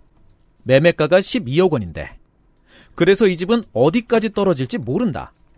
사람들은 서울을 남겨두라고 할 거다. 둘 중에 어떤 걸 싸게 샀는지를 봐야 한다. 그런데 사람들은 뭐가 더 좋은지를 본다. 서울집은 좋지만 너무 비싸게 산 거다. 남양주는 싸게 산 거고. 일단 당장 강서구 아파트를 처분해야 할 것 같다고 했다. 이런 말도 해줘야 될 것 같은데 서울을 남겨두라고 하는 사람들을 조심하세요. 자기 인생 얘기를 했는데 조언을 해서 자기 자신을 한심하게 보이게 만드는 사람이 유튜브 부동산 상담가라면 정말 본인의 인생을 의심할 필요가 있습니다. 그렇죠. 그래도 이 부동산 상담가들은 정상적인 판단을 하긴 해요. 음. 계속 들어보시죠. 또 다른 부동산 전문가 이정환 활동명 너바나 씨도 제일 king. 너바이와 너바나는 어. 뭐야? 형제지간인가? 아까 재테크 전문가가 해탈을 얘기하면 이건 좀 문제가 있는 거거든요. 그죠? Smells 그러니까 많이 like- 남긴 사람부터 열반에 든다는 어. 소리입니다. 아, 너 나이 너바, 너바나. 강서구 아파트 매도를 추천했다. 이 씨는 지금 서울이 일시적 조정이고 내년부터 오른다고 하면 12억 원에서 더 갈 수 있다. 15억 원까지도 갈 수 있다. 문제는 빠지기 시작하면 8억에서 9억 원까지도 갈 수 있다. 어디 아무 말 그럴 수도 있고 저럴 수도 있고. 이건 성가비 다이어트에 대해서 말하는 저의 문장 60까지 갈 수도 있다. 하지만 100까지 갈 수 있다. 그런데 남양주 집은 주변 같은 평형 전세가도 3억 5천만 원이다. A씨의 남양주 아파트 적정 전세 시세는 4억 5천만 원이 된다. 앞으로 2, 3년 뒤에도 이를 확률은 없다고 했다. 그러니까 이제 그 부동산 전문가들의 추천은 두 집 중에 하나를 가지고 있고 싶다면 어쨌든 비용이 상대적으로 적게 들어갈 남양주 집을 남기고 음. 비용을 많이 잡아먹고 있는 서울 강서구의 비싼 아파트를 팔아라. 지금 이런 얘기고요. 그리고 남양주는 이제 강서구는 투자 용도로 사는 거고 그렇죠. 남양주는 이제 입주하려고 음, 애기랑, 애기랑 같이 용도. 입주하려고 네, 하는 거죠. 그러면은. 강서구 아파트 팔고 남양주에서 그냥 알콩달콩 살면은 애 키우기 좋습니다. 행복한 인생이네요. 네. 학교도 많고. 실소득으로 450만 원이 나오는 직장이면 꽤 단단한 직장에 다니고 있는 거니까 네. 물론- 셋이 사는 데는 뭐 네. 시장이 완전히 미쳤을 때 20년과 21년도에 주식 유튜버, 부동산 유튜버들이 말하던 거 그것 때문에 망한 사람들 많아요. 근데 그것만 빼죠? 그러면 보통 부동산 유튜버나 주식 유튜버들이 눈 빨개진 사람들에 비해 제정신이거든요, 평균적으로. 음. 더 많은 걸 보니까요. 수 있습니다. 더 많은 데이터를 보고 있으니까. 더 중요한 원인이 있어요. 그들은 수수료가 주수입원이기 때문에 그죠. 지돈 안 쓰죠. 똑같이 벤처를 즐기는 음. 눈 돌아간 사람이 아니에요. 그런 사람들은 하우스를 차리지 않아요. 계속 목돈을 들고 하우스에 들어와 앉아 있는 고객 노릇을 하지. 이 느낌을 받으셔야 됩니다. 이 얘기를 뭐 듣고 그대로 이제 시행을 하면 지금 안고 있는 이 부담과 어려움들을 어느 정도 이제 해소할 수가 있는데 근데 이 사연을 보낸 사람이 그렇지가 않더라는 거죠. 이를 들은 A씨는 매도하라고 할 줄은 예상 못했다는 반응을 보였다. 아니 그럼 어떡하려고? 지금 어, 확실한 확신이 들었어요. 배우자만 탓할 게 아니에요. 이게 저 오은영 박사 만나러 온 사람들이 종종 이런 얘기 하잖아요. 음. 제가 잘못이라고 하실 줄은 몰랐습니다. 아 일단 배우자는 미쳤고요. A 씨도 지금 위험해요. 아니 그럼 매도를 안 하면 어떻게 할 거냐고요 지금 돈이 나올 구멍은 없는데 계속해서 지출은 늘어나는 구조로 돼 있고 일시적으로 그 돈 중에 일부를 갚아야 되는 상황인데 그럼 집을 안 팔면 어떻게 갚아요? 그러니까 어? 무슨 답을 기대? 돈을 줄 줄 알았나? 아 너무 기구하시군요. 여기 12억이 있습니다. 이렇게. 어, 출연료 2억 원입니다. 뭐 이럴 수는 없잖아요. 처음에 부재가 나오잖아요. 자꾸 돈 빌려달라고 하는 남친 헤어져야 할까요? 이건 무슨 얘기입니까? 헤어지기 싫다는 겁니다. 그렇죠. 음. 예. 이 그러니까 씨는 돈을 달라는 건가? 그러니까 어쩌려고 그럼. 같은 남친을 뒀구나 12억 어. 이러면서 네. 이 씨는 매달 내는 취득세가 600만 원이다. 취득세가 끝난다고 해도 지출이 700에서 800만 원이다. 급여랑 따지면 마이너스를 이어가는 거다. 지금 마이너스 통장도 안 되는 거 아니냐. 사연자는 집은 갖고 싶어도 가질 수 없게 될 거다. 아마 그 집이 경매로 넘어갈 확률이 높다고 했다. 어, 굉장히 합리적인 분석이거든요. 그러니까 맞는 말이잖아. 네가 맞는 지금 말이야. 450 버는데 월 1,500씩 지출이라며. 그러면은 어떻게 되겠어? 파산. 그렇죠. 이거잖아요. 되겠어? 경매로 넘어가지. 버블 경제의 일면을 한 사람의 삶으로 들여다보고 있는 거잖아요. 그렇습니다. 버블이 걷어지고 있는 순간 그 버블의 마지막으로 갇혀 있던 사람이 저항하는 모습이죠. 음. 예. 그러자 A씨는 말을 잊지 못했다. 말을 잇기는 어려운 상황이에요. 김소정 기자가 이쯤에서 음. 이게 먹던 감자튀김을 내려놓고 울었나 봐요. 음. 열심히 쓰고 있습니다. 네. 네. 이 씨는 사람들이 영끌하지 말라고 하지 않냐. 그게 영끌을 했는데 하락장을 맞으면 월 내야 되는 이자가 400에서 500만 원 넘어간다. 시세도 떨어지게 되니까 이중으로 타격을 입는다고 했다. 그러니까 이제 말을 들어보는 사람들 입장에서 우리는 그냥 이제 구경하는 입장이니까 음. 구경하는 입장에서 봤을 때는 지금 조언자들은 합리적인 조언을 하고 있는데 음. 여전히 이 사연자 A 씨는 이 아파트 두 채 양손의 떡을 이제 포기하고 싶지 않은 거죠. 그렇죠. 사실 가장 흔한 어떤 딜레마 중에 하나예요. 서울에 집이 있고 어 뭐 소위 말하는 이제 지방 수도권에 이제 집이 있고 이럴 때 어느 집을 팔아야 되느냐면 굳이 따지면 경기도에 집을 팔고 싶은 게 이제 보통의 마음이거든요. 예전에 이제 노영민 비서실장도 청주에 맞아요. 집을 팔았듯이 뭐, 저기. 그런 비슷한 건데 어쨌든 어떤 질문은 종류에 따라서는 정말 답을 몰라가지고 답을 알고 싶을 때 구하는 질문이 있고 그렇죠. 자기도 알지만 음. 그걸 실행하기가 너무 싫어서 음. 결단을 누군가가 대신 내려줬으면 좋겠다. 음. 그럴 때 결단을 구하기 위해서 하는 질문이 있는데 이 질문 같은 경우는 결국은 결단을 구하는 질문이 아니었나. 개잔소리를 들으려고. 음. 그렇죠. 크게 혼나려고. 예. 나를 크게 혼내서 강서구의 아파트를 팔게 해주세요. 라는 내심이 좀 숨어 있는 질문인 것 같다는 생각이죠. 그 제가 작년 추석부터 계속 월세가 우리나라 지금 현재 분위기에서 시장의 흐름에 조금 더 솔직하기 때문에 차라리 나을 수도 있다는 말씀을 드리는 게 이게 호가든 거래가든 너무 세기 때문에 정은정 말대로 사람이 보통 살 수 없는 금액이기 때문에 이건 보통 돈을 어떻게 구해오느냐의 문제보다 신분의 문제로서 사람들에게 좀 더 크게 다가오곤 합니다. 신분 없는 사회에 신분이 느껴진다는 건 그리로 올라가고자 하는 욕망이자 동시에 그 아래로 떨어지기 싫어하는 desperation 같은 거란 말이에요. 경기도랑 서울에 집이 있으면 경기도를 치워보고 싶은 마음이 그런 거라는 거죠. 실제로 손해가 될지 몰라도. 너무 큰 거짓말입니다. 사회가 사람들에게 하고 있는.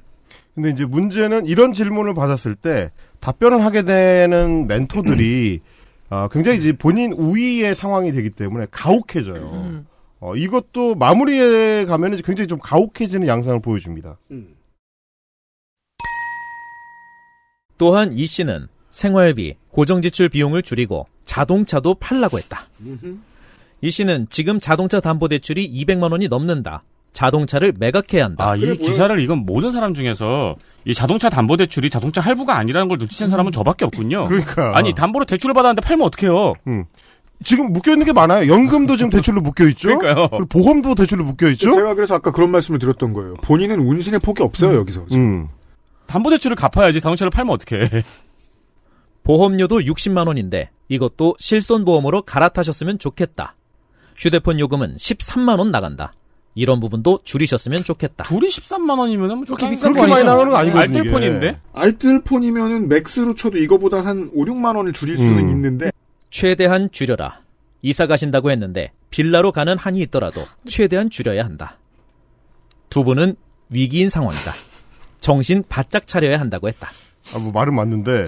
그러니까 이게 너무 다, 한 소리를. 어, 너무 다 줄이라고 하면 그냥 강서가 아파트만 팔면 되지 않나요? 그러니까요. 내 말이 그 말이에요. 강남도 아니 서잖아 어. 서. 강서구 아파트만 팔면 상당 부분들이 해결이 될 것 같아서 어. 굳이 뭐 휴대폰 요금까지 감나라 배나라 할 정도로 제 패턴대로 말할 것 같으면 두 채 다 팔면 시원하게 서울 시내 예쁜 집에서 월세 내고 평생 잘 살 수 있습니다. 어, 그것도 방법이죠. 상당히 이제 시세 차익이 남아 있을 거기 때문에 그러니까 무조건 허리띠 졸라매라는 게 이제 조언이 되기는 좀 쉽지 않고 그보다는 조금 더 섬세한 접근이 돼야 되는데 이런 부동산 채널 뭐 재테크 채널들이 뭐 얼마나 책임감이 있다고 이제 그렇게 디테일한 조언을 하겠어요. 예, 후려팰 수 있을 때 이제 후려패서 어 이제 보는 사람들한테 시원한 사이다 맛을 이제 보여주려고 음, 음. 하는 뭐 그런 얘기인 건데 그런데 여기까지 보고 나니까 다 줄이고 다 팔고 뭐 할 수 있는 거 다 해라라고 이야기하는 이 유튜브 채널이 아 그래요. 이런 얘기를 할 수 있는 어떤 책임감 전공 나옵니다. 채널인가? 그래가지고 쭉 시간을 돌려서 멀리 가지도 않았습니다. 2019년, 20년까지 가지도 않아요. 언제? 2022년 상반기로만 가도 작년, 작년 이맘때. 이맘때 어 작년이면 또 이게 왜냐면 이 사연이 기사화된 게 2022년 10월이잖아요. 그러니까 한 6개월 전으로만 돌아가도 이 부동산 채널에서는 전혀 다른 얘기를 하고 있었습니다. 자, 제목 읽어드릴게요.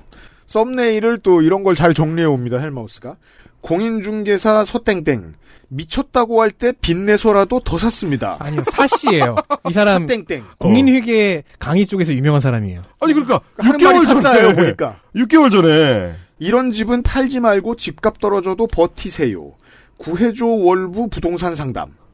이코노미스트 홍땡땡. 정책 바뀌고 빠르면 내년 집값 이렇게 된다. 실전 투자자 김땡땡 22년 부동산 지금 이런 기회 놓치지 마세요. 부동산 전문가 곽땡땡 4년 동안 집값 이렇게 된다 지금 집 사라. 이게 제일 보고 싶네요. 실전 투자자 아땡땡 대출 풀리기 시작하면 빨리 집 사세요.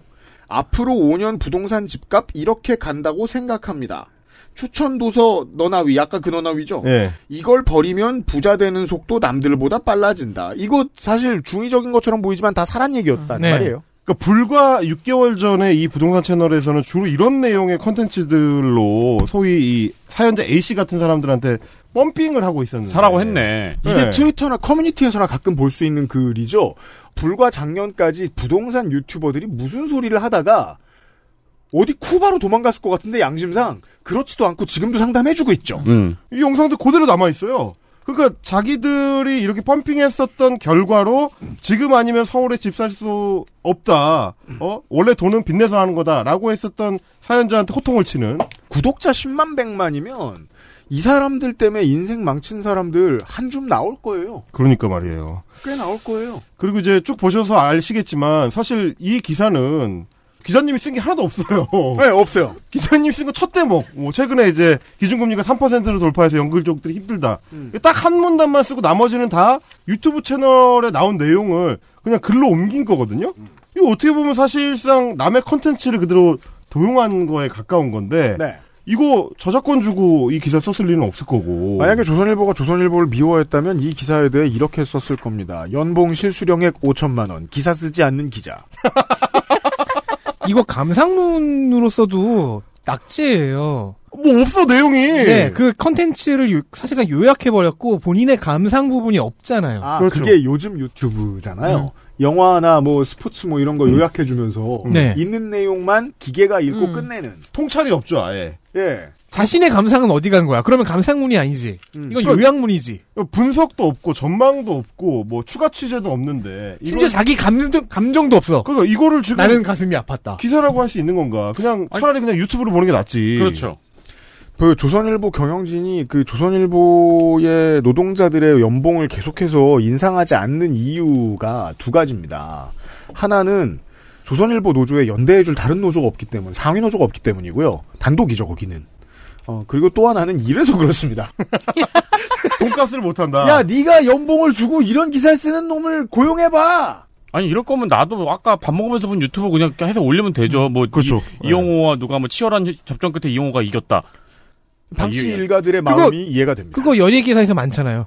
네. 그러니까요. 네, 예능 내용 일부만 딱 요약해서 전하고 끝. 아니면 15년 전 1박 2일을 보니까 이승기 씨가 까나리 액젓을 먹었다. 이렇게 쓰면 되잖아요. 그렇죠, 그렇죠. 그리고 이승기 씨는 말을 잊지 못했다. 어, 그렇죠. 왜냐면 저, 저는 요즘에 1박 이걸 이걸 나더러 마시라고 할 줄은 상상도 못했다. 저는 요즘 유튜브로 옛날 1박 2일을 보거든요. 자, 첫날은 부동산 데이예요. XSFM입니다.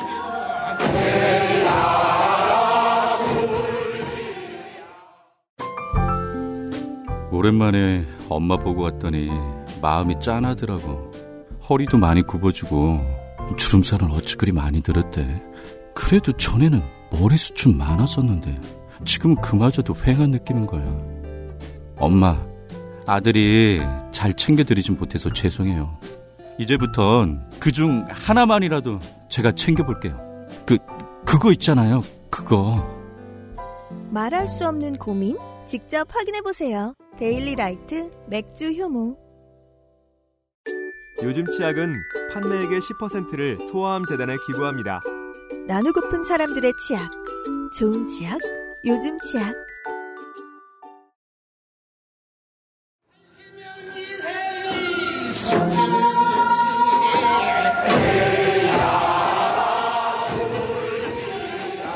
자, 세 번째 부동산 기사는 에디터가 준비해 왔습니다. 보시죠. 종부세는 가족관계 파괴하는 세계 유례없는 괴물 세금. 괴세. 사실 이런 거는 제목만 읽으면 되는 건데. 아, 이 기자는 이제 종부세 개세라고 하고 싶은 거죠, 이게. 한국경제 노경목 기자. 입력 2021년 11월 21일 18시 28분. 수정 2021년 11월 22일 1시 14분. 네. 그러니까 불안하고 힘든 세입자들의 가족은 가족이나 사람으로 치지 않는다는 기본 attitude는 똑같고요. 요약 보시죠. 위헌소송 시민연대 이재만 대표.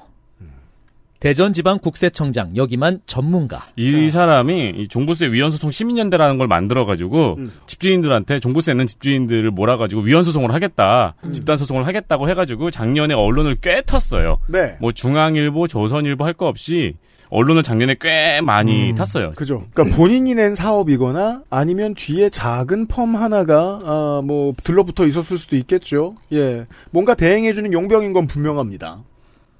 종부세 이혼 상담 부부 많아져. 이대로 가면 가족 공동체 붕괴. 가족이 무너져요. 자, 오랜만에 듣는 얘기입니다. 네. 종합부동산세 위헌 심판 청구를 주도하고 있는 종부세 위헌 청구 시민연대 이재만 공동대표는 국세청 공무원 출신이다. 행정고시에 합격해 1979년 국세청 근무를 시작한 그는 2002년 대전 지방 국세청장을 마지막으로 공직에서 물러났다. 24년 했어요? 서원 세무회계사무소 대표도 맡고 있는 그가 위헌 소송에 나서기로 결심한 것은 종부세 때문에 이혼 상담을 하는 부부를 최근 잇따라 만나면서부터다. 자, 이 첫 번째 문단, 이게 첫 번째 문단이 맞죠? 네. 첫 번째 문단을 통해 알 수 있습니다. 사실상 취재를 받는 사람이 해달라고 부탁한 취재가 음, 아닐까. 음. 왜냐하면 아주 호의적으로 소개해주고 경력을 읊어주죠. 그리고 이제만 공동대표 뒤에 괄호하고 사진. 아, 이 경우는 이제 본인이 제공한 사진을 그렇습니다. 그렇죠. 사용하기 때문에. 기사 제보. 아, 그리고 네네. 이 소제목에서 종부세 이혼 상담 부부 많아져라고 이제 따옴표를 따서 이 사람의 코멘트를 소개를 했는데 근거가 그냥 내가 최근에 몇 명 만났다 이거 아니에요 지금. 그, 제 아, 가장, 아 무 통계도 없고. 가장 궁금했던 건 이거예요. 이 부부는 왜 이 사람한테 이혼 상담을 하는가? 그거는 회계사에게. 이혼과 관련된 세금이 따로 있습니까? 오, 어쨌든 그러면은 종부세를 피하기 위해서 재산을 둘이 이혼을 하면 재산을 둘을 반분을 그렇죠. 하잖아요. 네. 아 이거 그러면 종부세를 탈세예요. 회피할 수 있지. 위장 이혼을 하겠다는 사람을 만났다는 얘기. 그렇죠. 음, 그 얘기예요. 네. 그러면 그러니까- 결국 결과적으로 그 가정은 사실 내부에서는 깨지지 않은 거네요? 네, 그렇죠. 그러니까 그래서 위장 이혼이란 말이. 그리고 어떻게 보면 이분이 수 혹시 있지. 그 불법을 종용했을 가능성이 있는. 그렇죠. 그러니까 이제 이 사람이 이제 이런 기사를 이런 뉘앙스의 기사를 여러 개를 냈는데 종부세 때문에 사람들이 이혼한다. 그러면서 이제 사람들한테 이혼을 하면 종부세가 낮아진다. 음. 네, 그 상담을 이제 여러 번 했다. 그 사람들이 뭐 이 다음 아. 그렇게 추정이 되네요. 음, 네. 그러니까 예를 들어 제가 이혼을 하고 싶었으면 처음에는 친한 친구를 만났을 것이고 그 다음에는 가족 구성원에게 털어놓았을 수도 있을 것이고 그 다음에는 카운슬러를 만났겠고 정 막을 수 없으면 변호사를 만났겠죠. 음. 그 어느 과정에서도 대전지방국세청장 출신의 회계사는 안 나와요. 왜? 나는 종부세를 내지 않으니까. 그렇죠. 근데 종부세는 그 집에 부과되는 세금이기 때문에 나오긴 나오는데 이 세금을 나눌 방법이 없을 아니죠. 이제 좀- 다주택자 아, 다주택자면은 그럴 집을 경우에. 찢어버리면 아. 네, 이 집을 찢는 거죠. 그렇겠네요. 위장 이혼이죠. 음. 한 채에 대한 종부세가 아니면 그렇죠. 그죠? 예. 근데 위장 이혼 때문에 가족 공동체가 붕괴한다고 볼 수는 없어요. 이미 붕괴한 부부야 내가 보기엔 거긴. 아 찢어진 김에 그냥 계속 찢어지는 근데 사람들. 위장 집 이혼을 하면 튀는 거지. 음. 아 그렇구나. 집티 집티. 한쪽의 배신. 이 공동 대표는 21일 한국경제신문과 한 인터뷰에서 현행 제도가 유지되면 많은 가족 공동체를 무너뜨릴 수밖에 없다며 아니 본인이 그렇게 하고 있잖아요. 만나면 상담해준다며. 상담 오는 부부들에게 위헌 청구가 받아들여지지 않으면 그때 가서 이혼하라고 말한다고 전했다. 어, 그 자기 고객이 되라고 지금 홍보하고 있다는 말을 하면서 환경에다 홍보를 대신해 달라고 얘기한 겁니다. 광고의 광고입니다. 이거 일종의 자술서 같은 거 아닙니까? 이거 불법을 부추기는 이거. 맞아요. 그리고 이제 요 밑에는 종부세에 대한 뻔한 소리가 있어 가지고 우리가 뻔한 소리는 너무 많이 봤잖아요. 그건 제가 중략을 했고요. 네, 광고 내용이 좀 더 나옵니다. 네. 종부세 위헌 청구 시민연대는 내년 1월 중순까지 위헌 청구 신청자를 모집할 계획이다. 자, 이 순광고 기사입니다. 이쯤 되니까. 2월에는 조세 불복 심판 청구를 하고 이후 행정 소송과 위헌 청구 등의 단계를 밟아갈 계획이다. 이 대표는 가능한 한 다양하고 많은 사례가 있어야 위헌 소송에서 이길 가능성이 높아진다며 종부세로 어려움을 겪고 있다면 집단 소송에 참여해 달라고 호소했다. 이게 이제 작년 11월 기사니까 아니죠. 재작년 11월 기사죠. 그러다 보니까 제가 좀 다양한 방법으로 찾아봤어요. 어, 이 위헌 청구 소송은 행정 소송 동 다양한 방법으로 여러 건을 냈어요. 음, 하나도 빠짐없이 모조리 각하 기각 패소했습니다. 아, 그러면 여러 가정들이 파탄났겠군요. 그리고 지금도 뭐 다시 소송을 내겠다고 아직도 하고 있어요, 이 양반은. 자, 우리 앞에 유튜버들하고 지금 장사하는 방식이 동일하잖아요? 그렇습니다. 예. 전형적으로 자기 홍보를 위해서 이 뭐 같이 소송하는 장치를 이용하는 제가 슬픈 이유가 이거예요. 이렇게 돈 많은 나라에서 사람들이 왜 이렇게 불행할까? 사람들의 불행을 먹고 유지되는 시장이 너무 커요. 이 사람도 거기에서 지금 벤처를 내보자. 이게 훌륭한 블루오션이다라고 생각하고 뛰어든 거 아니에요? 그 이재만 대표가 2002년에 국세청장을 마지막으로 퇴임을 했잖아요. 대전지방 국세청장. 네, 그 65세 퇴임하죠, 보통. 나이를 계산해보니까 지금 87세가 다 됐어요. 내가 보기에 이런 어르신들의 말을 믿어서는 안 된다고는 생각하거든. 정말 그러니까 이건 수많은 법이 바뀌었는데 노인 혐오인데 해도 괜찮은 게 우리 아버지가 이 나이 때 있다. 내가 웬만하면 아버지 말 듣지 말라라고 제가 우리 올케언니께도 정치적인 또 하나의 변수입니다. 고령화 사회가 되면서 아, 우리 지난주에 에디터 우리 얘기했잖아요. 어른들에겐 태스크가 필요하고 책임감이 필요하고 사명감이 필요하다고. 그게 사람을 움직이고 건강하게 만드는 중요한 동인이 될 수 있다고. 근데 문제는 권력을 원래 가지고 있던 어른들이 이런 일을 할 때예요. 노인 일자리를 뺏어가면서 이 사람들이 자기 손으로. 그래서 지금 이분은 아직도 그 여야 합의안도 위헌이다 이러면서 아직도 계속 하고 있어요. 정부세 깎아줬잖아요. 정책 흐름을 설명해 드릴게요. 자, 이번 정부가 들어와서 뭘 했는지 저희가 지난주에, 어, 우리 비상시국 대책회의가 설명을 해드렸습니다. 종부세 뭐 했죠? 납부 5년 이내 경정청구 허용하는 거하고, 2주택자, 그러니까 중과를 줄였고요. 그 다음에 2주택자의 처분 기한을 연장시켜줬죠. 최대한 느슨하게 만든 거죠. 이건 뒤집어서 얘기하면 정부 여당도 종부세를 폐지할 생각이 전혀 없다는 뜻입니다. 네. 아예 안 할 생각은 아예 없어요.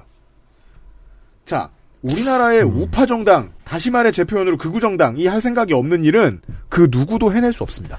그리고 이재만 전 대전지방 국세청장과 관련해서는 보니까 2002년에 퇴직할 때 정년 퇴직을 한 게 아니고 이때 51세였는데 사표를 제출을 했네요. 그래요? 그러면서 뭐라고 이제 조세일보에 짧은 인터뷰를 했냐면 정치의 뜻이 있어 미리 준비하는 차원에서 사표를 냈다. 아이고. 아, 이게 이제 2002년에 7월 조세일보 기사입니다. 아, 근데 이런 삶의 자세는 배워야겠어요. 아 51년생이네요. 에너지가 안 떨어지는. 그러니까요. 포기하지 않고. 그러니까 이제 2002년에 51세였으니까 지금은 이제 21년이 더 지났으니까 73세 되시겠네요. 51년생으로 나오네요. 정정하게 뛰고 있습니다. 가급적 믿지 말자는 말씀을 드리면서. 에디터는 이번에 나머지는 다 주로 제목 위주입니다. 네, 그리고 부동산 관련된 기사를 몇 개 가져왔는데 내용은 사실 다 그래요. 다 똑같아요. 이해하실 거예요. 네, 그래가지고 제목만 좀 가져왔습니다. 보죠. 어, 좀 이제 뉴스 아이카이브를 하다 보니까 이제 1년 전 기사 같은 걸 많이 보는데 음. 1년 전 기사라 제목을 한번 읽어보겠습니다. 아, 2년 전 기사 제목. 아, 2년 전이군요. 네. 네, 2021년 기사부터 보죠. 어렵게 청약 당첨됐는데 대출 규제로 인생 계획 틀어져 무주택자들 절규. 디지털 타임즈 박상길 기자. 입력 2021년 10월 2일 10시 30분. 그러니까 영끌 해야 되는데 음. 정부가 대출을 규제해서 음. 인생 계획이 틀어졌다. 음. 어, 왜 대출을 못 하게 하느냐? 음. 네, 그 절규죠. 네. 네. 자살을 막아줬네요. 그렇죠. 1년 후의 기사를 보겠습니다. 문 믿었던 영끌족 비명 터졌다. 월 상환액 두 배 뛴 사례도 속출. 디지털 타임즈 박상길 기자. 똑같은 사람, 똑같은 양반이에요. 네. 2022년 10월 3일 8시 55분. 366일 후에 그렇죠. 태도 돌변. 어, 대출 못하게 한다고 절규하더니 그러니까 이거 이번 왜그 연애할 때 보면 이런 미친 사람들이 있어요. 작년에는 분명히 널 못 믿겠다고 해놓고 올해가 돼가지고 널 믿었는데 이 X야. 이렇게 말하는 그- 사람이 그렇죠. 있어요. 저- 정확히 그거잖아. 그게 그때 그런 말 했다니까요. 아유 이 얘기 또 하게 되네. 지겹겠습니다, 청취자 여러분. 공과금으로 의료 보험으로 국민연금으로 납부하는 돈을 가지고 뭔가 다른 데 투자를 해볼 수 있지 않겠느냐. 누구나 그런 소리를 했었어요. 안정된 미래 대신 한 방으로 들어가면 내가 성공할 거야라고 믿는 거예요. 음. 5천만 중에 5천만이 다 내가 성공하죠? 저희 방송에서 10년 동안 뭐라고 말, 그게 짐바브웨라고요. 그렇죠. 그렇지 않다니까? 아무리 운 좋아도 10명에 한 명에서 100명에 한 명만 성공한다니까? 거기에 안정된 미래를 버리라고 계속 말한 거예요, 언론이. 그리고 영끌족을 그리고 다그 말을 하는 대가로 만배영한테 뭐 얻어- 얻어먹은 게 얼마인지 나온 거고, 이번 주에. 네. 영, 영끌족을 다 모아도 문을 믿었던 영끌족은 없을걸요? 그 사람은 이제 국문과 인문대학을 믿었다. 아, 나는 문사로서 내가 문을 믿지 않으면 어찌하겠는가. 그러니까 그냥 한자 같을 뿐이었어. 그죠? 니 네 이럴까봐 대출을 규제한 거야. 여기서 반대말은 이 믿었다가 되는 거죠. 이국 이과인. 현재 이 기사는 지적을 받았어요. 영끌족이 언제 문재인을 믿었냐고. 그래서 제목에서 문 믿었던을 뺐어요. 현재 이 기사는. 네. 그리고 이 기사는 원래 우라카이 기사였어요. 두 시간 전에 연합뉴스에 올라온 기사가 있었는데 마지막으로 이걸 보시죠. 2년 전 영끌족 비명 월 상환액 두 배로 뛴 사례도 속출. 이 기사를 우라카이 하면서 앞에 문 믿었던 만을 집어넣은 거예요. 그걸 살짝 밀어넣고. 아, 아니 어차피 우라카이를 할 건데 거기다가 굳이 문 믿었던을 집어넣는 거구나. 집어넣었다가 개 까이고 지금 지웠고요. 아, 양심이 없네 양심이. 작년 대선 정국부터 계속 말씀드렸죠. 이 게이트, 지금 수사하는 게이트, 이재명을 날릴진 모르겠지만, 본인들 입장에서, 아구는 지금 계속 죽어나가고 있다고. 러시아야. 얼마 전에는 비버가 만들어 놓은 댐에 배가 무너졌다면서요? 아, 저기, 그거 매우 재밌게 본- 봤는데. 이 사람들, 제가 2년째 계속 말했잖아요. 이거, 언론 게이트로 봐야 하지 않느냐. 김만배 얘기할 때 머니투데이 왜 빼냐. 머니투데이는 이런 기사를 왜 잘 안 내냐. 그리고 이 사람들이랑 관련 있다고 말한 언론사들 왜 다 얘기 안 하냐. 이번에 터졌을 때, 첫날 반성문을 가장 잘 보이는데 하루 동안 내걸었던 언론사 한겨레밖에 없었습니다. 음. 사과하는데 중앙일보 일주일, 한국일보 일주일 걸렸고 동아일보 아직 이런 반구도 없습니다. 조선일보에 관련자 없을까요? 아무 말도 안 하고 있습니다. 안 들키면 될 거라고 생각하는 모양이에요. 하지만 우리는 이제 느껴야죠. 그 공동이익 집단으로서 존재하는 그 베테랑 기자들이 그렇게 돈을 받아서 할 수 있는 일은 자기들 힘을 쓰는 일인데 큰 돈을 받으려면 힘을 큰 걸 써야 될 거 아니에요. 큰 힘은 기사밖에 없어요. 무슨 기사를 썼는지만 아카이빙하면 됩니다. 저희는 그런 일부를 보고 있는 건지도 모릅니다.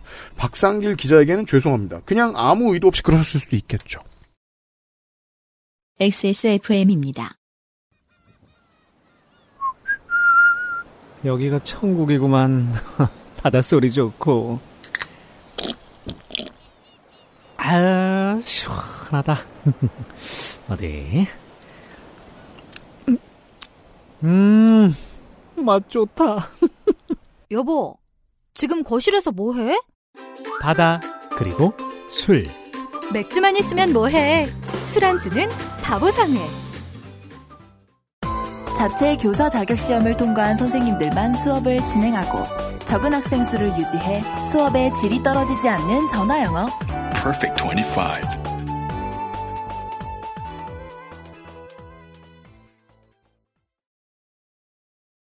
오늘의 마지막 기사. 덕질이 내가 이렇게 길게 썼나? 짧게 줄여요. 부동산도 아닌데. 자, 수출 얘기입니다. 문 정부가 두 자릿수 증가율 자랑하던 수출 실적. 중량 기준으로는 역성장. 중량 기준. 사실 저도 이것만 읽으면 돼요. 나 중량 기준으로 엄청 성장했잖아. 나이가 들어도 성장이 멈추질 않아. 아, 그러니까 수출액이 늘어났는데 무게는 더 많이 늘어났다? 무게는 아니요. 줄었다. 무게는 줄었다. 무게는 줄었다. 혹은 덜 늘어났다. 자, 군산항이에요. 수출을 엄청나게 합니다. 작년, 재작년에. 근데, 이거 이렇게 비싼데 이거 가벼워. 이거 무슨 스티커입니다. 가벼운 걸 팔아? 반도체 왜 팔아? 그, 그 조그맣고 가벼운데 왜? byline 보죠. 조선비즈 전준범 기자. 입력 2022년 5월 15일 6시. 올 1분기 수출액 전년비 18.3% 급증. 수출 중량은 3.9% 늘어나는데 그쳐. 아니 BTS를 팔았으니까 무게가 없잖아 그거는. 반도체도 팔았고요. 네, 전형적인 중량충이죠. 그쵸. 헬스클럽에 많아요. 아, 자극만 주면 된다고. 음, 수출액 늘어났지만, 그렇지. 3대 500은 그대로 하지 그러니까요. 못했다. 아. 치지 못했다. BTS 그거 다 패션 근육이라고. 중량으로 팔 때는 쌀이 최고예요. 음. 쌀이 제일 무겁잖아. 음. 곡물이. 제가 음. 얼마 전에 청가물 시장 가서 느꼈어요. 아보카도는 무게도 안 재요. 음. 아, 요즘은 시장에서도 무게 잘 안 재. 네. 팬데믹 전과 비교하면 중량 역성장. 전문가들 유가 환율 올라 성과 착시. 윤 실물 경제 둔화 상황 인식해야. 자, 이거는 윤 후보가 후- 대통령이 아, 된 다음입니다. 대통령이 되고 직후 문재인 전 대통령이 퇴임 후 6일이 지난 시점에서 나온 기사입니다. 이 시점에서는 일단 수출은 적자예요. 근데 1분기 수출액은 다른 선진국에 비해 상당히 많았던 시점입니다. 근데 이해하기 힘든 문장이죠. 수출액은 늘었는데 중량이 별로다. 그래서 착시 현상이 일어났다. 그러면 나올 수 있는 주장은 하나죠. 실제로는 수출이 늘어난 게 아니다? 그래서 돈을 많이 벌었잖아라고 하면 이 새끼 돈밖에 모르냐? 무게가 별로잖아 무게가. 근육이 성장을 안 한다고. 수출 근육이. 아 이게 그러니까 결국 이제 한 자락 깔아놓는 그 복선용 기사잖아요 이게. 나중에 윤석열 정부에서 경제 성과가 어차피 안 좋을 거니까. 그러니까 무거운 걸 팔고 돈을 못 받을 것이다. 그렇죠, 그렇죠.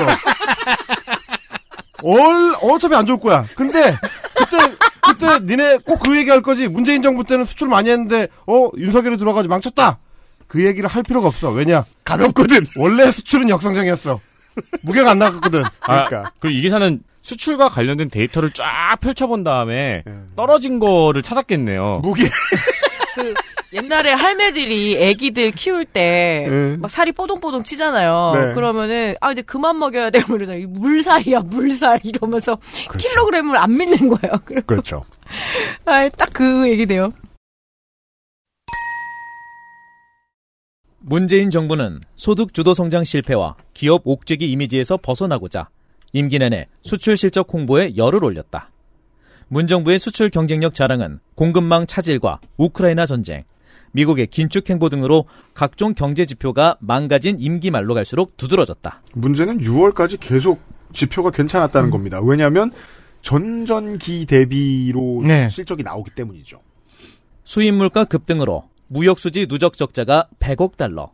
5월 10일 기준에 접근한 순간에도 다른 나라보다는 양호한 편이라며 한국의 수출 체력을 과시했다. 근데 그러나 우리나라 수출 실적을 달러 환산 금액 기준이 아니라 중량 기준으로 측량해 보면 이야기가 달라진다. 이것도 또 말을 복잡하게 쓴 게 달러 환산 금액 기준이라는 말은 다른 말로 수출액이란 뜻입니다. 그러니까 금액 기준이란 얘기예요. 돈이란 뜻, 돈. 돈 대신 무게로 해보면 얘기가 달라진다는 소리입니다. 그리고, 그리고 왜 금액이 아닌 중량을 기준으로 삼아야 하는 건지는 일단 설명하지 않고 있죠. 아니 배추를 500kg를 팔면 되지 왜 노트북을 팔아? 너이 새끼. Z Flip을 팔아. 이런 얘기입니다. 올해 1분기 1월에서 3월 수출액은 전년 동기 대비 18% 이상 급증한 데 반해 수출 중량은 4%가량 늘어나는데 그쳤다. 국제 유가와 환율이 치솟으면서 수출의 수치 성과를 돋보이게 했을 뿐 실제로 해외에 판 물량은 제자리 걸음 상태라는 분석이 나온다. 그러니까 환율 때문에 똑같은 무게를 더 비싸게 팔았을 뿐이다라는 얘기를 하고 있는 거예요. 그럼 잘 팔았네. 아 그리고 그게 무역이지 뭐 환율로 하는 게. 중량 기준 수출 실적은 실질 국내 총 생산 GDP 성장률을 측정하는 지표다. 사실은 아닙니다. 아, 근데 제가 지금 수출 중량이라고 검색을 해봤거든요. 근데 수출에 있어서 어떤 중량이 늘어났다 줄었다 이거를 굉장히 중요한 유- 그 수치로 설명하고 있는 기사는 이 기사밖에 없어요. 네. 아니, 그 중요, 좀 나중에 얘기할 거지만 중요한 지표긴 해요. 근데 그 중량 하나만 보지는 않아요. 당연하겠죠. 수출 중량 증가율 둔화는 GDP 성장률에 대한 순수출의 기여도가 감소한다는 것을 의미한다. 아니 품목별 중량은 중요하네. 이거는 품목별은 중요한데 그걸 음. 빼면은 75%에서 80%가 거짓말입니다. 요거는 이런 식으로 설명할 수 있어요. 아니, 품목별은 당연히 중요하죠. 당연히 중요하죠. 그게 그죠? 반도체별로 하면 반도체는 무게가, 수출하는 무게가 줄어들면 그만큼 못 파는 거니까. 반도체가 사실 모든 건 다 그래요. 네, 모든 게 다 그렇죠. 반도체가 가격과 무게가 파는 무게가 가치 대비해서 늘어난다는 건 그 회사가 망해간다는 증거입니다. 아, 그것도 그렇네. 집적도가 늘어나지 그렇죠. 못한다는 네. 거니까 그렇죠. 고도화되지 못한다는 네. 거니까 이런 방식으로 설명할 수 있는 게 조금 다른 얘기입니다만 지난 5년 동안 한국인들은 한국의 가치가 얼마나 높아졌는지를 체감하잖아요. 이걸 전 중량으로도 설명할 수 있습니다. 수출액이 가장 많이 늘어난 품목 중에는 화장품이 있어요. 네, 맞아요. 화장품의 경우에는 그냥 개발도상국이 파는 화장품이라고 할 때는 클렌징 토너 이런 것밖에 안 팔려요. 음. 그런데 한국 화장품은 상당히 세계적인 명성이 그리고 있죠. 겁 덕용으로 팔아야 돼요. 그 가치가 높지 않을 때는. 근데 이 나라 게 비싸다는 이미지가 한번 박히죠? 그러면 용량이 대폭 줄어듭니다. 그리고 가격은 올라갑니다. 음. 고급품이 됐어요. 한국 화장품은. 예. 그러면 이제 품목당 수출 질량이 중요하려면 예를 들면 호주 같은 나라는 이제 철광석을 팔아야 되니까. 한국 같은 경우에는 철강입니다. 어, 애플은 되게 불리하네요. 계속 무게가 줄어들잖아요. 새 세대가 나올 때마다. 그죠. 회사가 많이 가고 있는 거죠. 그러니까요. 네. 그러니까 수출 중량이 덜 늘거나 줄었는데 수출 금액이 늘었다면은요. 더 가벼우면서 더 비싼 것들, 뭐 영화, 반도체, 2차 전지 같은 고부가가치 품목을 더 많이 팔았다는 의미가 되죠. 그런데 제가 이제 중략을 할 건데 이 챕터 막바지에는요. 고부가가치 수출 품목을 발굴해야 한다는 조언을 합니다. 그걸 잘 하는 나라잖아요. 앞뒤가 안 맞죠. 중략을 하고 다음 챕터 중간 부분을 좀 보겠습니다. 그러죠. 수출 중량은 뒷걸음질 치는데 수출액만 늘어난 이유는 뭘까? 서진교 대외경제정책연구원 선임연구위원은 보통 고부가가치 품목을 많이 판 덕에 적게 수출하고도 많은 돈을 벌었거나 유가, 환율 급 등의 영향을 받았거나 둘 중 하나가 이유라고 설명했다. 둘 다일 수도 있긴 한데, 네, 어쨌든. 전문가들은 우리나라 수출의 상황은 후자에 해당한다고 했다. 자, 그럼- 거짓말을 끼워 넣는 자리입니다. 그럼 왜 후자에 해당할까요? 자세한 분석을 들어봅시다. 한 통상 전문가는 팬데믹에 전 세계가 힘들었는데 고부가가치 품목 수출이 갑자기 늘었을 리 없다. 이게 분석입니다. 그럴 리가 없다. 우리나라가 왜 잘해? 막 이런 거. 이유, no way, man. 그리고 제, 가 제가 알기로는 늘었거든요. 팬데믹 기간 동안에. 엄청 늘었죠. 네. 아니 왜냐면 서버가 엄청나게 증설이 됐기 때문에 다 온라인으로 그쵸. 하니까 그래서 거기에 음. 반도체 칩이 엄청나게 들어갔잖아요. 네. 그러니까 팬데믹이라서 극장보다 OTT가 흥했고. 음원, 드라마, 웹툰, 웹소설은 무게도 안 따집니다. 그죠? 그러니까 팬데믹을 불러온 기후 위기 대응 때문에 뭐 전기차 수요도 꾸준히 늘었고요. 음. 그러니까 소형 부품 2차 전지 이런 수요도 늘었고. 그게 안 보이는 겁니다. 그리고 여전히 아까 순수출이라는 단어가 나왔는데 중량과 순수출의 관계가 무엇이고 순수출이란 무엇이고 왜 순수출의 비중이 줄면 안 좋은 건지 설명하지 않고 있어요. 맞아요. 참고로 순수출이라는 용어는요. 그냥 수출에서 수입을 뺀 숫자일 뿐입니다. 따라서 무게와 관련이 없습니다. 네. 그러니까 물론 수출 중량이 안 중요한 건 아닌데요. 음. 근데 중량을 단순하게 재면 왜곡 가능성이 있대요. 네, 3대 500처럼 들리잖아요. 네. 그래서 보정을 통해 만든 수출 물량 지수라는 게 있습니다. 음. 하지만 조선 BJ 전준범 기자는 그 더 합리적인 지표를 선택하는 대신에 단순 중량을 선택했습니다. 맞아요. 이해는 갑니다. 이게, 이게 조선일보가 신문 폐지 수출의 1위 기업이잖아요. 어, 그건 무게가 중요하죠. 네. 정말 무조건 무게입니다, 이거. 재작년 MBC 보도와 그 알실의 분석을 떠올려 보시면요. 출판을 하자마자 곧장 폐지로 팔려나가는 신문이 상당했죠. 우리 하노이의 청취자 여러분은 요즘은 우리 동네가 서울인 줄 아실 거예요. 그때- 모든 용과에 한글이 써 있으니까. 그때 2021년에 MBC가 보도한 통계에서는 2016년 230톤에서 2018년에 1,600톤으로 늘더니 2020년에는 18,000톤이 늘었습니다. 수출역군. 이 되는 거예요. 그 중에 상당수가 조선일보죠. 음. 그러니까 중량은 중요한가 봐요. 그러니까 무겁게 신문 페이지를 수출할수록 더 많이 찍어냈다는 의미고 그러면 ABC 협회에서 조선일보의 광고 단가를 높여줬으니까. 네. 아니 그리고 유가 환율 급등의 영향을 받아가지고 적게 수출하고도 많은 돈을 벌었거나 어쨌든 간에 수출액이 늘어났으면은 좋은 거잖아요. 그죠. 어쨌든 간에 근데 아니야 쟤 저거 잘한 거 아니야 저거 그 뭐 그것 때문이야 뽀록이야. 이러면서 어떻게든 아, 뽀록이야 이러고 깎아내리고 싶으면 하는 거잖아요. 음. 근데 어쨌든 이 사람들이 중요시하는 경제에는 좋은 거 아닌가요? 네. 우리는 늘 웃습니다만 이 기사 읽기 놀이 시간에 가장 이상한 지점은 그거죠. 어떻게 배웠다는 사람들이 저렇게까지 열심히 억지를 쓰지? 사실 이 기사는 작년 5월 작품입니다. 음. 그래서 지난 추석 때 쓰는 게 알맞았을 텐데요. 근데요. 이번에 가져온 이유는 전준범 기자의 최근 후속작이 나왔기 때문입니다. 이런 걸 다뤄야 재밌죠. 다음 기사. 연간 무역 적자 500억 달러 돌파 초읽기. 산업부 막판 뒤집기 총력전. 조선비즈 전준범 기자. 입력 2022년 12월 25일 6시. 자, 일단 그 한 반년 사이에 적자는 다섯 배가 됐고요. 네. 그리고 중량 얘기는 없습니다. 줄인, 줄인 내용 보시죠. 12월 20일까지 무역수지 적자 490억 달러.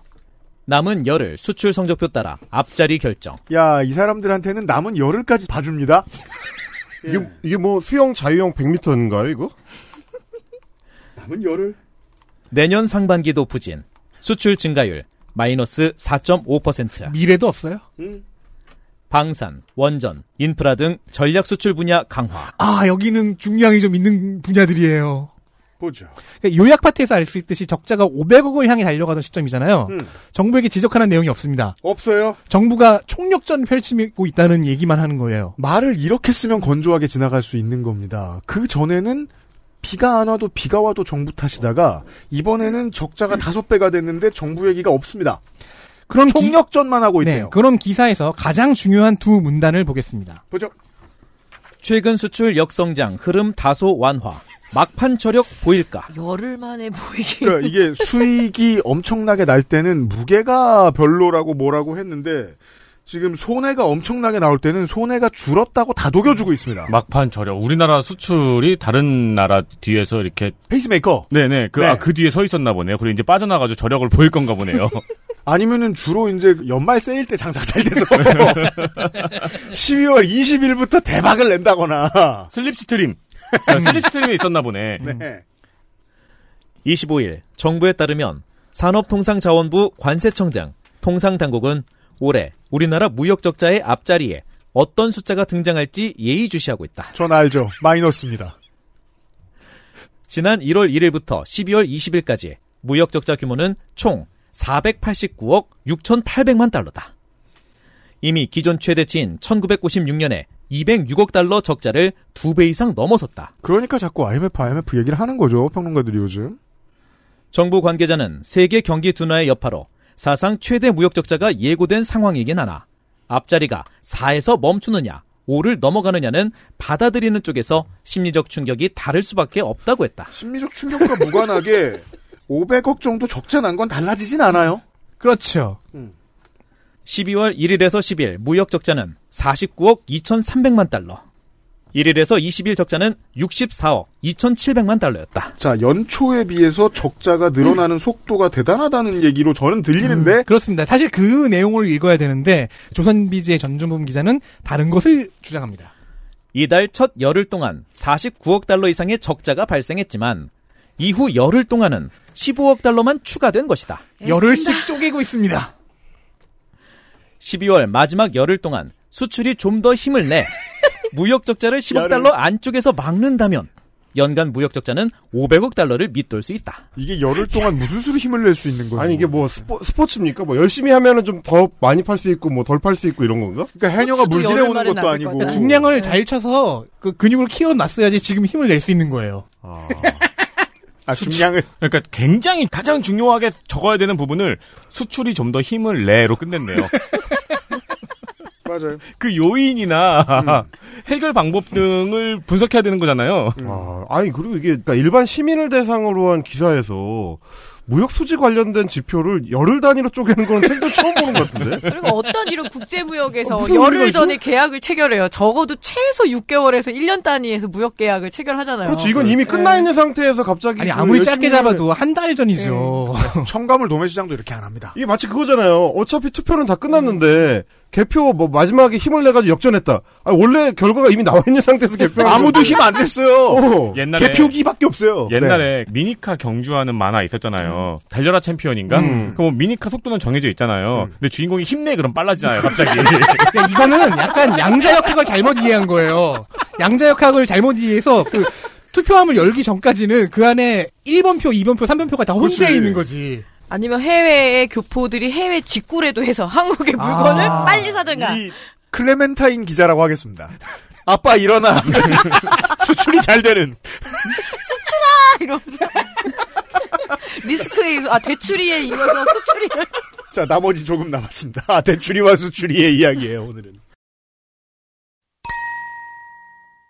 정부 관계자는 작년 12월에도 20일까지 27억 달러 적자를 기록하다가 최종적으로는 5억 9천만 달러 적자로 마무리한 바 있다며 올해도 우리 수출이 막판 저력을 보여줄 것으로 기대한다고 했다. 이쯤 되면 이제 진짜 스포츠죠. 그리고 이어지는 다른 문단에서는 부처 역량 총동원 등의 단어도 들어왔습니다. 그래요? 우리가 불교 국가였어요? 붓다 말고 상주하고 산업부 뭐 그런 쪽에 산업부나 그런 부처들의 역량을 총동원해서 하는 게 지금 응원이죠. 그렇죠. 아 근데 실제로 수출 힘내, 수출 힘내 그거 하고 있어요. 하나 숨겨진 우스운 것들 중에 하나는 아주 쉽게 설명하자면 이거예요. 고위 관료들은 장사를 해본 적이 없고 나가서 비즈니스의 이제 고통을 경험해본 게 전무하잖아요. 숫자로만 받아들이잖아요. 그래서 오늘 숫자와 내일 숫자의 어떤 영적인 분위기를 집어넣으려고 하는 게으른 사람들이 있어요. 그런 사람들도 인력 인맥 관계가 좋으면 승진할 거 아닙니까? 김만배 기자처럼 아무것도 안 하고 인맥만 좋았던 사람이라고들 이야기하잖아요. 그런 사람들은 정말로 이렇게 보기도 합니다. 숫자를 마치 시민단체도 해본 적 없고 당직자도 해본 적 없는 사람이 국회의원이 됐을 때 정말이지 막판에 힘을 내서 당선됐다는 소리를 하는 거하고 똑같아요. 아, 이거는 사실 그 존버하는 그 코인 투자자 같은 거잖아요. 영차, 영차. 마지막 끌어올리는 거. 가자, 가자. 단톡방이요. 영차 영 하니까 욕하고 나갔죠. 너만 너만 혼자 빠져나가고 말이라도 해주지 이러면서. 어쨌든 관계부처의 역량을 총동원해서 응원을 한 덕인지 2022년 무역 적자는 472억 달러로 최종 집계되었습니다. 아 힘을 냈네. 힘을 냈네. 아. 막판에 심지어 플러스였던 얘기네 이거. 그리고 뭐? I, m f 직전에 두 배 반입니다. 네, 5로 넘어가진 않았지만 여전히 사상 최대입니다. 네. 중량 얘기 없습니다. 아니 근데 사실 숨어 있는 거예요. 중량을 잘 쳤기 때문에 첫날. 막판에 힘을 내서 50점 실점할 거를 40 몇 점으로 막은 거죠. 23년 설날 기사 읽기 놀이 첫날의 이야기. 어, 대추리와 수추리의 이야기. 대추리와 중량이의 이야기였습니다. 대추리와 수추리가 중량을 몇 치는가. 내일 만나요, 청취자 여러분. 감사합니다. 고맙습니다. 내일 뵙겠습니다. XSFM입니다. I D W K 예, 예, 예, 아, 아, 아, 알아술비